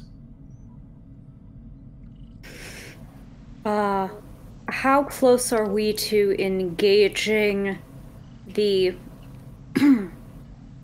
person responsible for my crew disappearing into a hole? Because I can't see them right now. I can't get to them right now. So But I can put hurt on someone else. Vren has brought up a tactical profile based on what Spencer they have put up on screen. What you see is a Hideki class corvette, which is a souped up civilian freighter, a Cardassian civilian freighter named the Gaviz, G A V I Z Z. And it's making a run for it. It's a small ship, scale two. And it's currently in the asteroid belt and it's removing itself. Now, what is the engine's rating on the USS Ross? Ah. Uh, our engines are 10. 10. Okay. So Vren can make a roll here to get you guys over there as quickly as possible. Lovely. All right. So I'm going to need the Ross to make an engine's engineering check. Or I'm sorry, engine's con check. And I saw a friend. give me a roll. Okay. What'd the Ross get? You may have a natural one from the Ross. Awesome. All right then.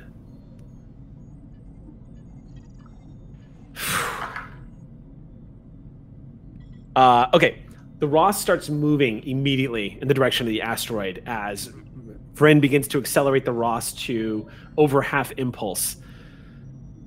As this happens, the Gaviz starts to rabbit.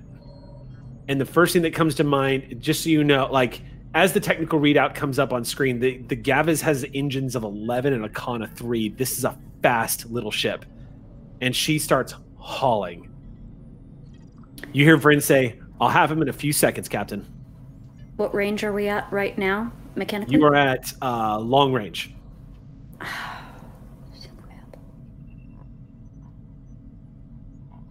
Uh, let's see. I don't think we have a must go faster check uh, that I'm aware of. Mm-mm. No, but you can spend power. What does that get us in this scenario? So typically, spending power usually just adds dice to a pool. What we could do is, if you want to spend a point of power, we can just add that to. We can just say for this instance of trying to catch up at, at the speed that you want to get to him.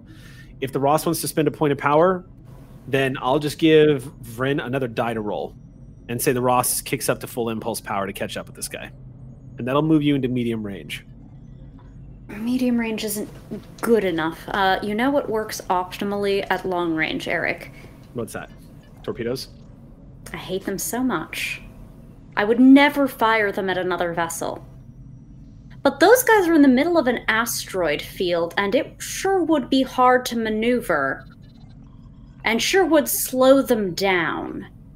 If there All were right. suddenly a pile of asteroid rubble in front of them. It's still going to give me threat. However, Which is one of the reasons why I detest torpedoes so bloody much.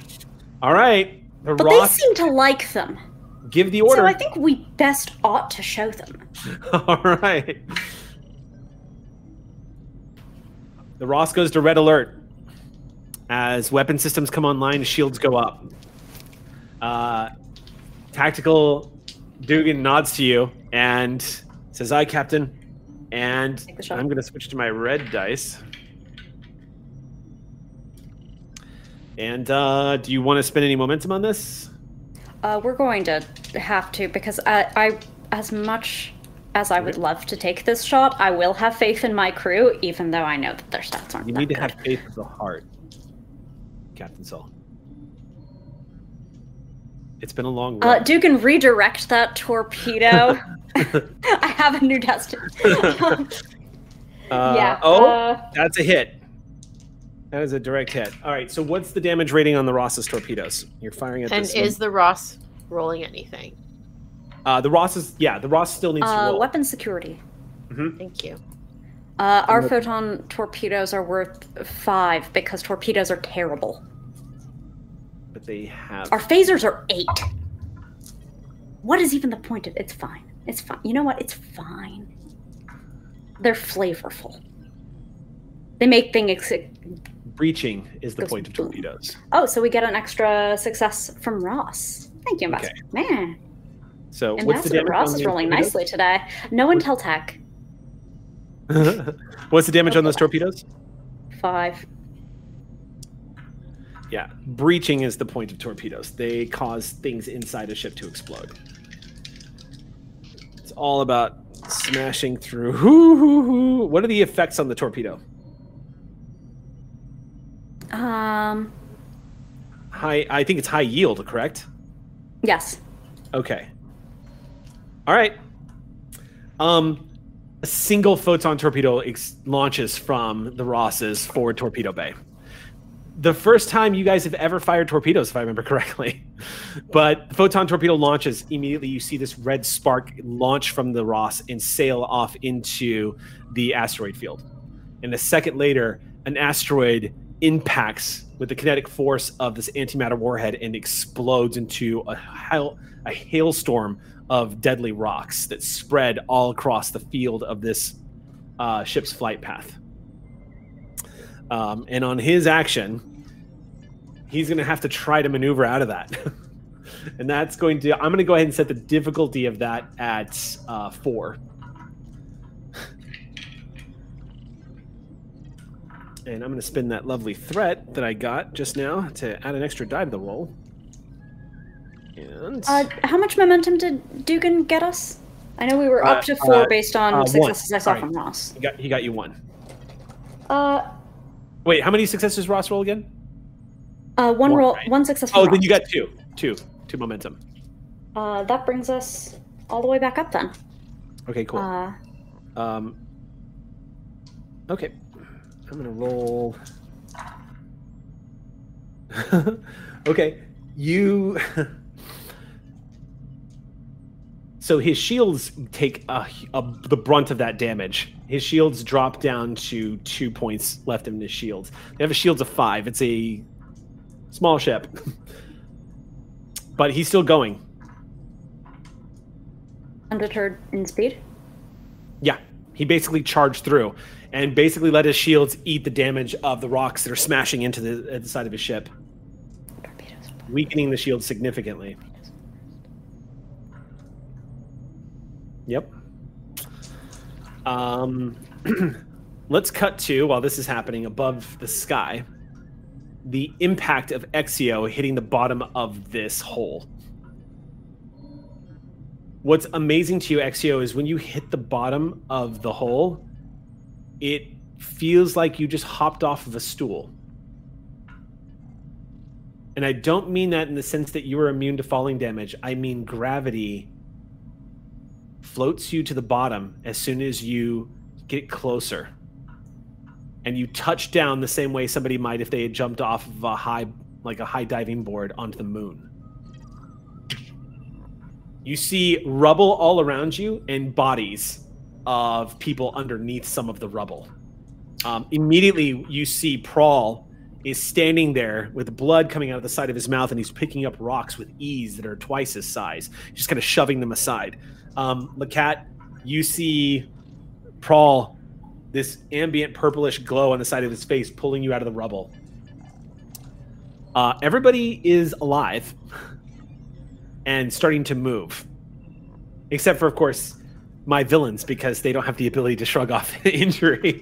So they are quite unconscious right now. But the crew, I do have a question. Yeah. Because this is the first time I've taken an injury in this game ever, ever. I Uh-huh. don't know what what it means when we negate the injury. so what that means is you're still injured, Mhm. but you are still in this. It means you can still get up, you can still move around and take actions, but you are injured. If you took a second injury, you'd be in deep shit. Well, I'd be dead. We paid to ignore the injury. You did, but the injury still counts. So then We you can can't do- ignore the it's- effect. You're, you're Mm. essentially ignoring the effects of an injury. Lets you keep going. I believe that's for the determination spend, the shrug off. Let's double It's check. a, it's different from the momentum spend, which can be done a limited number of times. In both cases, you still take the stress damage. I think you're right. Let's double check. It's been a while since we've had an injury on been here. a while. It has indeed. Let's see. That's oh, here we go. Um, which is fine by me. My crew could just never get injured, and that would be lovely. twice. Security rating. I know it wouldn't give you anything to do. McCrell. Don't. Go, like, don't Look, you're doing fine. me. Go cure things. yeah, you're doing really well. Okay.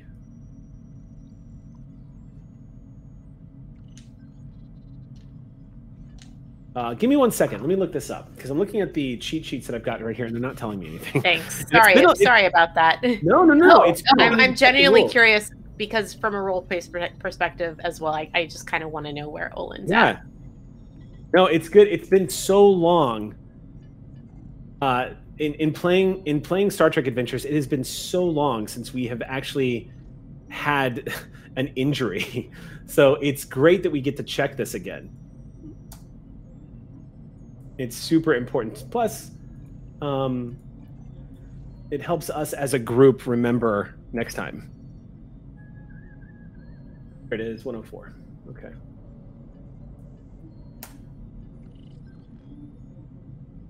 Uh, stand by, everybody. Haven't had to go to the rule book like this for a while. There it is. Combat action order.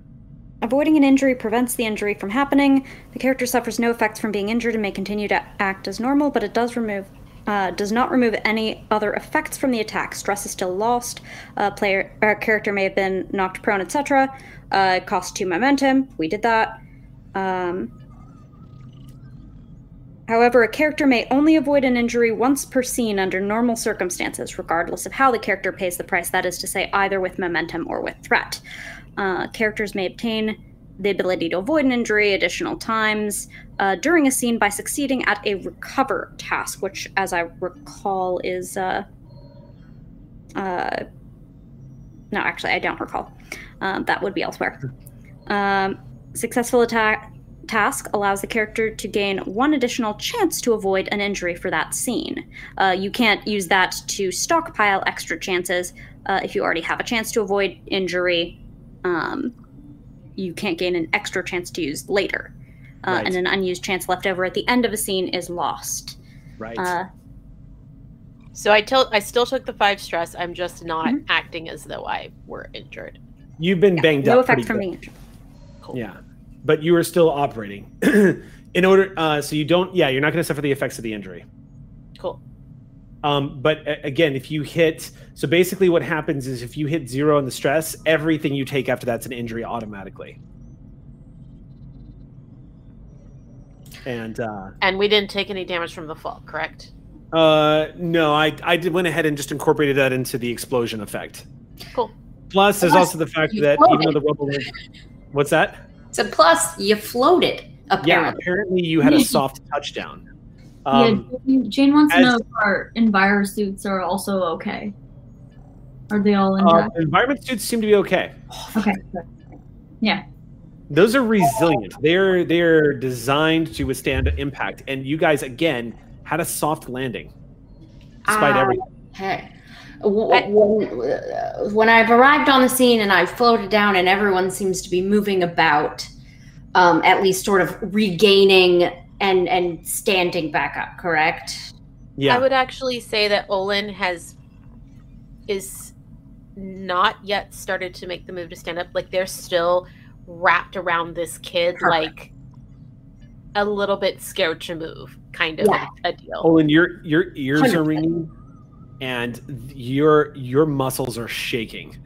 Uh, the back part of your uh, your enviro suit is scorched from the millisecond that you were exposed to an explosion that was beamed off of world. Um, damn. Okay. So, uh, one quick, uh, quick clarification on the dead space that is currently our location, the Mhm. blackout. Was that always present, or did that happen when the explosion happened? You want to know if the sudden cut off from everything has something to do with the torpedo or where you are? Yes. Like, was that, was that a blackout zone beforehand? It was not a blackout zone beforehand. Not a blackout zone. Okay, so this is I. I There was interference, but that had everything to do with the with the arms dealers. the arms dealers. Yeah. Yeah. The black out is I'm going to as a, the officer ascertain that it is a environmental cause based on what the hell this cave is. And by the way, the environment is behaving goofy. Yeah. Um, when you look up, you can actually see the top of where you fell is like a pinprick of light. You can only guess, estimating Exio, you all may have plummeted somewhere around two to three thousand feet below the surface. Holy sh! Um, That all must of felt you- like all- Alice every organic that is every, every organic that's laying at your feet right now should be you know part of the environment at this point everyone would have been pulverized and unrecognizable from the rock fall and the impact of that fall that was a small skydiving incident Based on my yet- memory, at what point in my fall, because I can simulate my own bodily gravity of like at what distance I'm falling with my ring, Mhm. at what at what um, sort of height did I start notice the gravitational shift? Seconds before you touched down. But then also what's starting to occur to you, Exio, is the time it took you to reach the bottom does not match with how far you believe you have fallen. Yeah, it was much shorter, right? Yeah. Or longer. It, it- by your estimations, it, it, you know, considering that the gravity of this world is consistent with Earth standard gravity Yeah. and terminal velocity and all the lovely physics that come into play here, at the time it took you to jump into that hole and hit the bottom, you estimate you guys should have fallen about 60 feet, 70 feet. Hmm. Huh. So Try what's that? tricorder scanned. I have not. Yeah, okay. The cat. Yeah. yeah, Lacat would love to. Um, if it like it's, I think that she wants to make sure that everyone's like once she sees that like everyone is just a little dinged up. I think that's when the tricorder comes out and it's like, what is on here? Uh, Um, I yeah, at least at least with man, she just wants to do a general scan first and see what that brings up. Um, it starts occurring to Exio at about the same time you're seeing it, Lacat. Prawl has moved over to Ambassador Olin because Ambassador Olin is the VIP Yes. and is immediately checking up on them. So, two things, Lacat. As you open up your tricorder and looking around, the first thing you see is the tricorder is going every which way. Sensors look like it's they are struggling to scan what's around you. You can still make a roll, however. You still have the Um, opportunity to make a check. I would love to make a check. Um, she's she's talking directly to Exio right now and is like, Commander, I don't know how much use the tricorder is going to be, but let's see. Um, and yeah, I'd love to roll just a reason science. Yep, reason science. The difficulty of this Great. is five. I instinctually look down at my ring as the tricorder starts making sounds. Is this affecting me at all? No, it doesn't seem to be. Great. Um, and the difficulty five is not reduced by the tricorder as it is currently on the Fritz. And to balance that out, I'll spend a point of threat. Okay. I will spend determination or whatever you want I to do. will You can assist. look at. like I these would like to. Uh, I will assist you as well with um, one of my talents, if I can. Um, can I uh, um, um, sort of give an order of like, you know, figure out where we are while um, uh, while we assess and uh, get the civilians to safety Yeah. uh, uh, by using my advisor talent. Okay. And re-roll if something goes horribly wrong right now, Lacat. And if you want to spend a determination, Lacat, you can for this. Oh, um, let me think. Uh, well, can I? Well, first, can I spend momentum um, to grab an extra dice? Uh, just letting everyone know that. Do any of my focuses count here? Anywhere between survival, sensors, astrophysics, maybe. Sensors. Sensors definitely. Okay, great. Sensors. This is all information gathering, Amazing. so you don't know what the hell is going on. Perfect. Um, okay, so I'm taking three dice. Uh, family is all by any chance? Probably not. Um, no, I don't think any of my values work here right now. Okay, so I'm rolling these three dice. This is good, friends. One, two, three, four. Four successes from me, friends. All right, Exio, what'd you get? Exio. It's a presence. What am I rolling? Presence, Presence command. command. Okay. Um, can my command uh, focus come into this? Uh, considering this is an emergency situation, I would say yeah. Then two successes from Exio. Okay. So that will give you a momentum. You guys gain a momentum. Um, Lacat, the tricorder Yeah. is going. The tricorder is struggling to actually get the information input. Mm-hmm. And instead of fighting it, you look for those spikes where the power levels are normalized before they drop and dip again and spike again. And you use those moments to try to start piecing together data. And so you're only getting fractions of what's going on around you.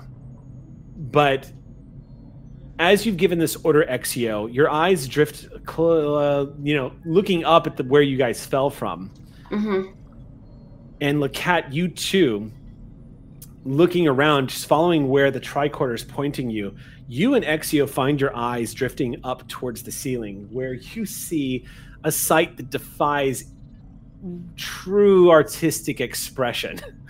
It, for the lack of a better way of saying it, above your heads, growing upon what looks like a glowing rock face ceiling, is a rainforest you see what appears to be trees of ancient origin glowing with this ambient blue bark growing from the ceiling.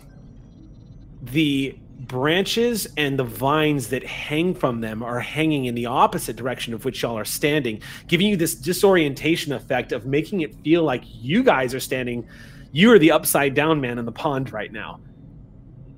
Above you, all across the rock face, all around you, is this essentially this glowing ambient botanical garden of what looks like ancient life that is spreading all throughout with these thick roots that grab into the ceiling itself and stretch across. Some of these trees, according to the tricorder, look like they have grown from the rock. Like the silicates in the rock themselves have been contorting and conforming and then eventually transforming into organic material that now becomes this sort of breathing living creature. So you're literally looking at crystal like rock that has formed into an arboreal forest that is above your heads. If you squint and imagine it just the pinpoints of light from the blue bioluminescence coming off the leaves it might look like a beautiful starry sky scattered across the entire ceiling of this great cavern, of which is hundreds and hundreds of feet above your head, possibly about six to eight hundred feet up. Um, How? Um. that's not all the information you get. Yeah, that's amazing. Please keep going. you you two pieces of information that come back to you that causes the breath to catch in your throat, Lacat, is one these plants seem to be the same made of the same exact genetic material as the spores on top of the surface suggesting from the data that this is what these spores perhaps grow into but what's startling to you is you are seeing species of plant life here that are exact duplicates. The same species of plant life you found on a planet in the Shackleton Expanse when you guys were chasing down the crystalline entity. That one world that was a paradise that was supposed to be a refuge of where some of these plant life that had once gone extinct from the galaxy eons ago. You find them here above your head right now, growing in a native environment, uncared for, untended, upside down, in a bizarre environment where the gravity is not acting as normal. It makes no sense. you guys are staring at a puzzle, and it's kind of awe, awe-inspiring.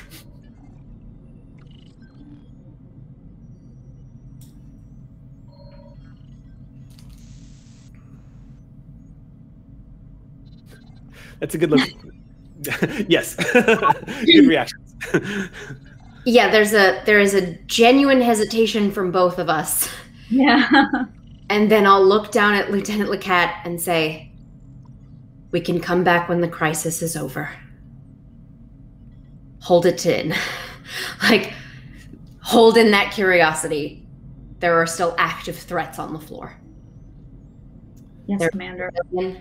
And a child. And that's when I say eyes on uh, the administrator and the child. I just shout Right. to the cavern. Um, Mhm. Olin, just as you say that, you see Prawl has reached Olin, and Olin, you feel a hand gently touch your shoulder.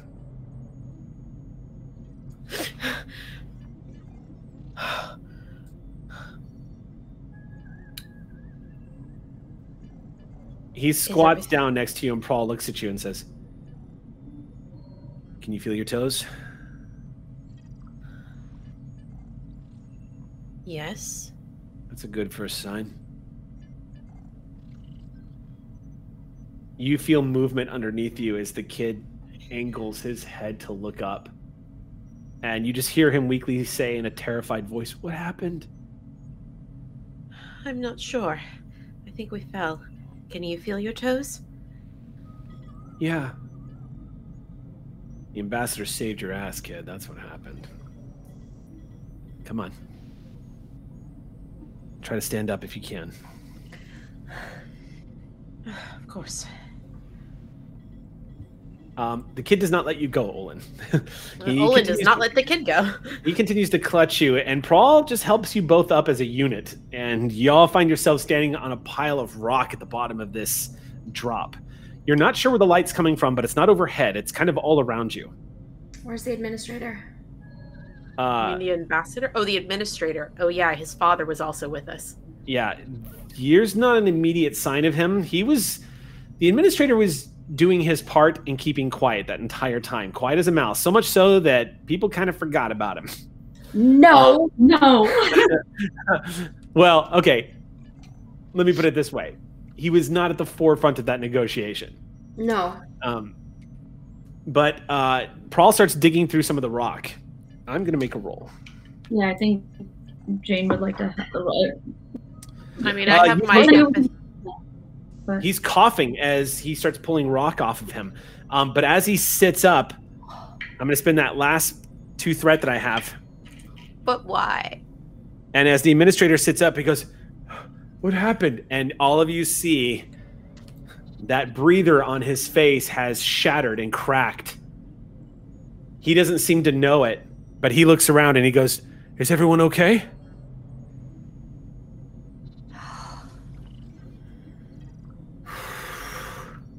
Um. Oh my god. I think Olin just sort of gently shifts the kids' focus away from that as best they can. yeah, Uh, um, like kind of starting to talk to them about like kind of doing a quick like bodily checkup, like verbal checkup. Well- like, all right, we've got your toes. How do your fingers feel? How, Olin, he, has a, he has a reaction the moment he hears his father's voice. right, I know. You see him go, Dad? And he struggles a little, squirms to, to get a look at his father. And as he turns and sees his dad, he kind of like must, unless you want to try to restrain him. No, if he's that no, if he's trying to find uh, locate his dad, I'm going to let him do that. He he rushes over to his father immediately. Kind of stumbles a little bit on the rocks, but immediately rushes into his father's arms. And his father hugs him, and you see recognition in his eyes. He goes, "Oh, thank the gods, thank the gods, thank the gods." And then his father, as he's rocking back and forth in the corner of his eye, like when you you know when you get a hair on your face and you're trying to find out where it is so you can pull it off. Mm-hmm. He spots in the corner of his eye half of his face mask is dangling off the side of his head, and he looks at it, and his eyes glance up to all of you, and he doesn't stop just saying "Thank the gods." He doesn't react at all. You don't sense any fear from him at all, Ambassador. You just feel relief and gratitude as he's holding his son, rocking back and forth. Prawl is looking up at the ceiling, just going, All right, this is the first for a hostage negotiation. Exio, because Prawl is uh, currently occupied, um, Exio makes um, eye contact with the other um, security officers um, and orders them to secure the host or the um, threats. Yeah, they are dragging the other guys out of the rubble. And about that point, you hear Prawl going, This is Commander Prawl to the USS Ross. Ross, come in. It's a dead zone, Prawl. I lost comms and cam as soon as I jumped in this hole. It's completely black on sensors on the Ross. It's got to be the environment. Well, Lacat, you got that thing working, so maybe we can find a way to get the communicators working again. Yeah. Um, Lacat's considering like, sh- like that mask is just like, like gone. There's no salvaging it from the looks I mean, it, you right? could probably there might be some repairing to the mask, but the damage is done. Okay. It's Um, been I think exposed. it's been exposed. Great. Okay. Um, If, if you if you start to sort of like make mention of the mask, yeah. Exio is going to step in front of you. towards it. I think she's not going to make mention of it, but she's like going to beeline for it. And I think that you can read her enough that you know Yeah. she's going for the mask. Um, she's just going to step in front of you and say, "We need to get out of this hole so that we can get back to Dr. McCrell and make sure her research is going well." Um, Uh, Olin, Not that she she gets what you're saying. Um, My main objective is not freaking the kid out. As long as the kid hasn't figured it out yet. Yeah. Um, I think Jane gets that reading perfectly off of you. So you see her eyes go to the kid, she goes, her eyes come back to you, and then she's like, okay, communicators. Let's see working. Olin, um, real quick, as before we make a roll to try to do something with the communicators, um, Olin, the administrator comes over to you and extends his hand to you. Olin extends their hand in return. He clasps your hand in both of his as you see the tears in his eyes welling up, and he says, From the moment we met, and he doesn't find the words, and he just says, He is all I have left, and you have saved him. Thank you. Of course. I would have done no less.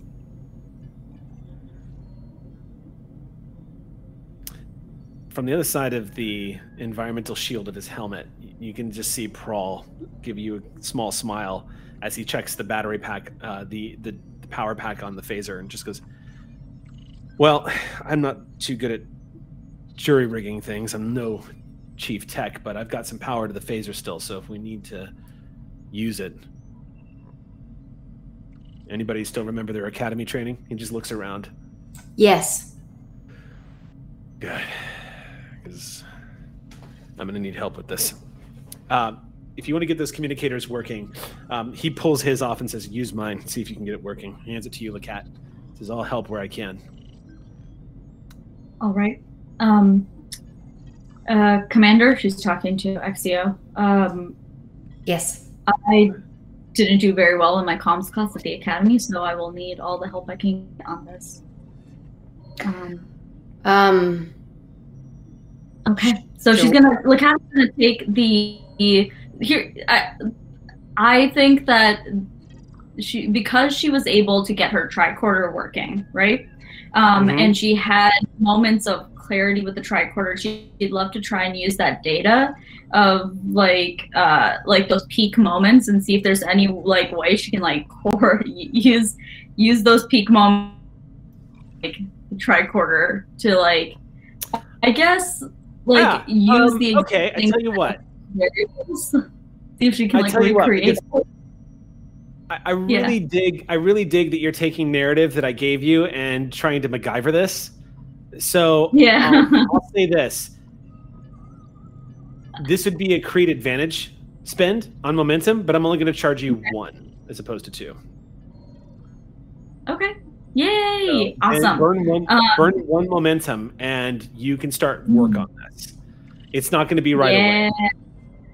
Great. um, awesome. and you can probably get a signal out. We have two engineers still uh, on site, correct? They That's work correct. close to the You black certainly do. They're currently guarding the the. Oh. Duh. They're with the security team right now. Oh, but they'll assist. So keep in mind, and what I was wondering. we love you, Ox Crew, but as y'all are main cast members, your stats are going to be Yeah. the Buku stats. I just wasn't yeah, sure because I don't actually have a very high engineering t- uh, uh, stat, so an, uh, an NPC might actually have higher. What what do you get? Let's let's pull from our Ox Crew list. Thank you, Ox Crew, for supporting us on Patreon. So let's pull from our Ox Crew list and find out who is here helping us at the bottom of this hole in this desperate event. That is going to be I have one in engineering, so literally anything is better. Oh, you only have one engineering? I only have a one in engineering, so literally any help is better than my help. Two engineering. so- I ha- how do I have a better engineering score than you? She's science. Science, I put everything into science. yeah, that's pretty much how it's done. they blinded me with Sam- Sam DeLev has taught me the importance of min maxing the character. So here we are at the bottom of a hole. Okay. We have to not have paid attention to some class at the academy. Everyone has one.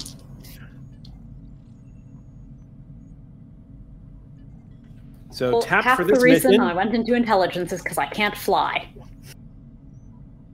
You have Zayla Akaran, who is an ensign and a trill. She, her, and Sam Decker, a lieutenant human uh, who specializes in computers. Well, there you go. First names, pronouns? Uh, he, him, and she, her. So Sam Awesome. Decker's he, him, and yeah, Ensign Decker and Ensign uh, that's Lieutenant Decker and Ensign Akaran, Ensign Akaran and Lieutenant Decker. Or Ensign I guess I should say, because it's a trill. I don't know if it's a joined trill. I don't know if they're joined, but I can check real quick. Uh, let me just find out. I love you, Ox Crew. Y'all come up with the coolest freaking characters. Doesn't I can't see that they're joined or not, but I guess that's not important. We can just call them uh, Ensign Akaran. Yeah. Ensign Akaran, Lieutenant Decker. Are you well enough to work? There's. They look at each other, and Decker just says, "Yes, ma'am." Lieutenant Lacat could use some aid. Trying to get Right a away. signal out. We'll get that up and going. You, s- looks at you and says, "We'll get it up and going, sir." Thank you. The two ox crews surround Lacat. Everyone kind of starts immediately going to work. Uh, meanwhile, two more things have got to happen. I need Bonnie to make another roll. As you are sweating and busting your ass in this laboratory, uh, this will be attempt number Yes. three. Everything is fine with my crew. Everyone is Christmas. wonderful. You have five Everyone's moments. having Huh, five momentum. Lovely. I'm taking one down to four. Um, reason science or reason this. medicine. Hmm. That Stephen Yin is being a great help to you. Okay, that's one, two, So three successes. three successes is what you needed. You just hit the threshold. Now I have to roll resistance. If I roll a single success, you're not going to score on this one. Uh, I rolled one success. no. So you resisted by one. So Mm. this round, you guys hit a, a roadblock. The good news is, though, you're still ahead of the curve. You're still ahead of schedule because you've been kicking so much ass. But you guys basically, uh, about 20 minutes later, you hear Dr. Yin go, wait, wait, Yeah. we missed a protein. We missed a protein. He comes over to you and shows you a data pad, and you look at it. It was, it was the exhaustion is setting in, and you Mhm. see the, there's just a little, just like a, a decimal point of data that you missed when you were synthesizing this next round of experimental tree, and it's and just as you pull up the vial, you see that it's a null vial. Like this, this round of trying to synthesize is a complete bust you have to go basically step backwards and start fresh. And he just he when he delivers that information to you, he goes, "It's okay, doctor. We're, we've still got time. You're doing Yes. amazing work." This antitoxin is a curiosity, and they always say that curiosity kills the cat, but satisfaction brings it back, and I will not be satisfied until everyone in here is treated. Again! And then I'm just gonna grab the new data pad and start over. Doctor Yin waits until your turn is around before he just starts flexing his hand a little bit and going. Oh, back Oh, I know. I know. Meanwhile, above the skies of this alien world, the USS Ross is currently traveling just below full impulse towards an asteroid belt as a small scale three, scale two ship uh, is currently making a run for it. Uh, the first thing, as you get this this ship into visuals, Captain, you see a glow suddenly start to surround the hull of the ship. And Vryn immediately says, What the hell is that? That was your job to know. You're the one with all the ship knowledge. Uh, Uh, can I make a roll on it though? Yeah. Uh, I have an experimental technology. oh, focus. okay. Yes. Cool. Difficulty of this, I will set it at two. Two. All right. Uh, reason engineering, one assumes. Yes. I think that's fair. I'd love control, but you know, but it stands to reason. Much in the way I do not. Mm, yeah.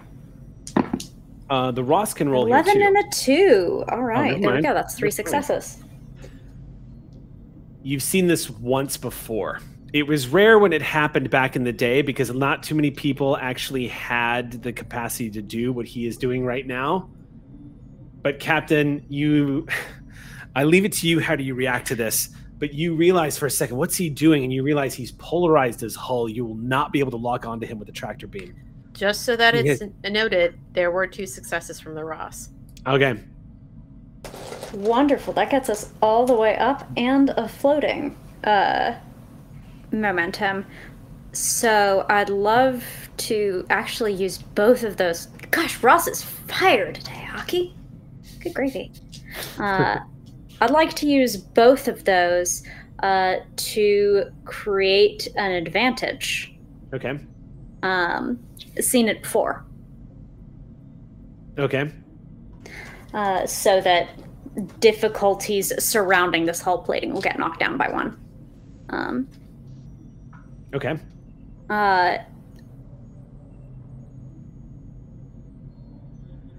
So the just so you know, the trait that he has activated on his Mm-hmm. ship makes him completely immune to tractor beams.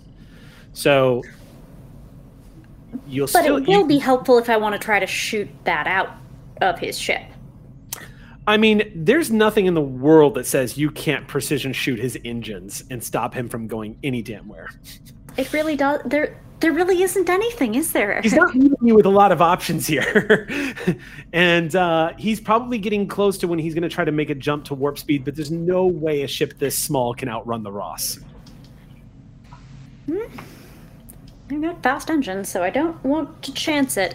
I assume they'd have to get all the way through the asteroid belt for narrative reasons. But anyway, the point being, He just needs to make it to the edge. And he is a in this round he's going to reach the edge. You're not sure what he's planning. He's polarized his hull so he cannot get a tractor on him. But he seems to think he can get away. That much is true. He seems to think he can outrun you. Why? phaser lock and fire. Okay. Sensing that he's probably got another bullshit tactic up his sleeve, you ordered tactical to take a shot. Um, he is going to. Okay, so we're going to target his engines then. All right, this is going to be. Uh, does a cold shot raise the difficulty though? Because I don't want to do like respectfully, I don't want to do that to Dugan. Um, uh, I think it does actually. Yeah. Um, Yeah, I had a feeling it would. Uh, so No, Well, targeting the system. Bashing an enemy ship until it can't move is all well and good. You can actually deal damage in a purposeful way. Consider that you want to stop an enemy from doing any. Okay, so the difficulty of your attack will be at plus one. But if you can And- disable an enemy's weapons or shut down their engines, it could be worth it. and uh, because we created an advantage, it'll it'll neutralize it. So we'll be back down to I believe uh, difficulty two. Two. That's right. Ooh. Um, can wanna do this? I uh, roll for the order as an assist? Yeah. Yeah, absolutely. You wanna you wanna take a shot at the? Uh, go ahead. Yeah, if you want to take a shot at the engines, I would say make And the. Uh, Ross weapon security. Um, so, uh, okay, Captain. So the stats that I've been using for Dugan, Mhm. you're going to roll control security. Mm-hmm. So that's going to be a skill of 12. Okay. So if you do you want to roll it or you want me to roll it? Uh, you roll it, because I I made my own assistance roll. Okay, so cool. I shouldn't roll twice. It's not in the spirit rolled of the holiday. 10 and 11. How'd Two Ross do? successes. What did the Ross get? Sam jinxed me. I got a natural 20. Oh no. All right. Um, Um, what is the damage on the Ross's phasers? Eight. oh, Jesus. I'd like to spend some power. Power? I knew you were going to do that. You're like, why make it eight when it could be more? Um, You Mhm. can use piercing, can't you? Mm-hmm. I'm gonna do that too. All right, let's see what I roll for damage. I roll one, two, three, four, five. Okay, hold on. One, two, three, four, five, six, seven, eight, nine, ten, with four effects.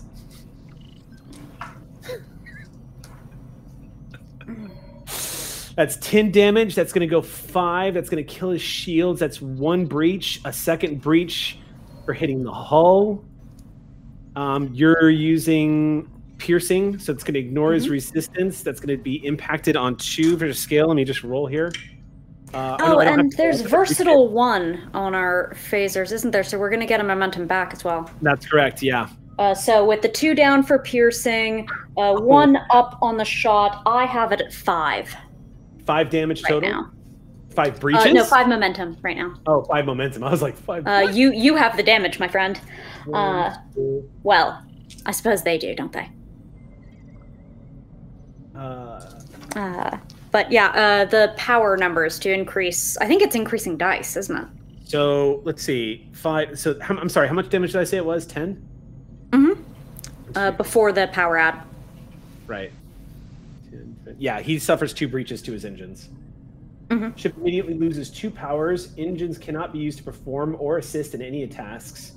Even at zero difficulty, ship loses two power at the end of every round. Difficulty to repair is five. Extended work ten. Magnitude three. Resistance two. Difficulty two. okay, And so warp is an engine's task. Got him. the uh, strike on the ship. Well, here's what's important. He could still go to warp, except it is a scale three ship, right? So here's Well, the he has suffered three breaches, hasn't he? Here's the problem with that. He spent a power to try to outrun you, and he only has a power of three because he's a scale two ship. Tiny baby. So you basically dropped him to power zero. He cannot go to warp. He's powerless. He is basically you shot up his power system. So there is on the inside of his ship right now, one of the consoles just exploded and the ship took a good rocking to the side as you make a direct hit on their engines. And that officially brings that chase to a crashing halt. And you hear Dugan at the tactical console go, Captain, we're being hailed. On screen. And then I'll tell Dugan. Hell of a shot. Thank you, Captain. Coming up on screen, you see the face of one Knighton Jaj, and you see this blast of what looks like exhaust coming from behind him on his bridge. And he goes, requesting assistance. We're on our way. I told you. The special peps. That's Fell a good out. button for the evening.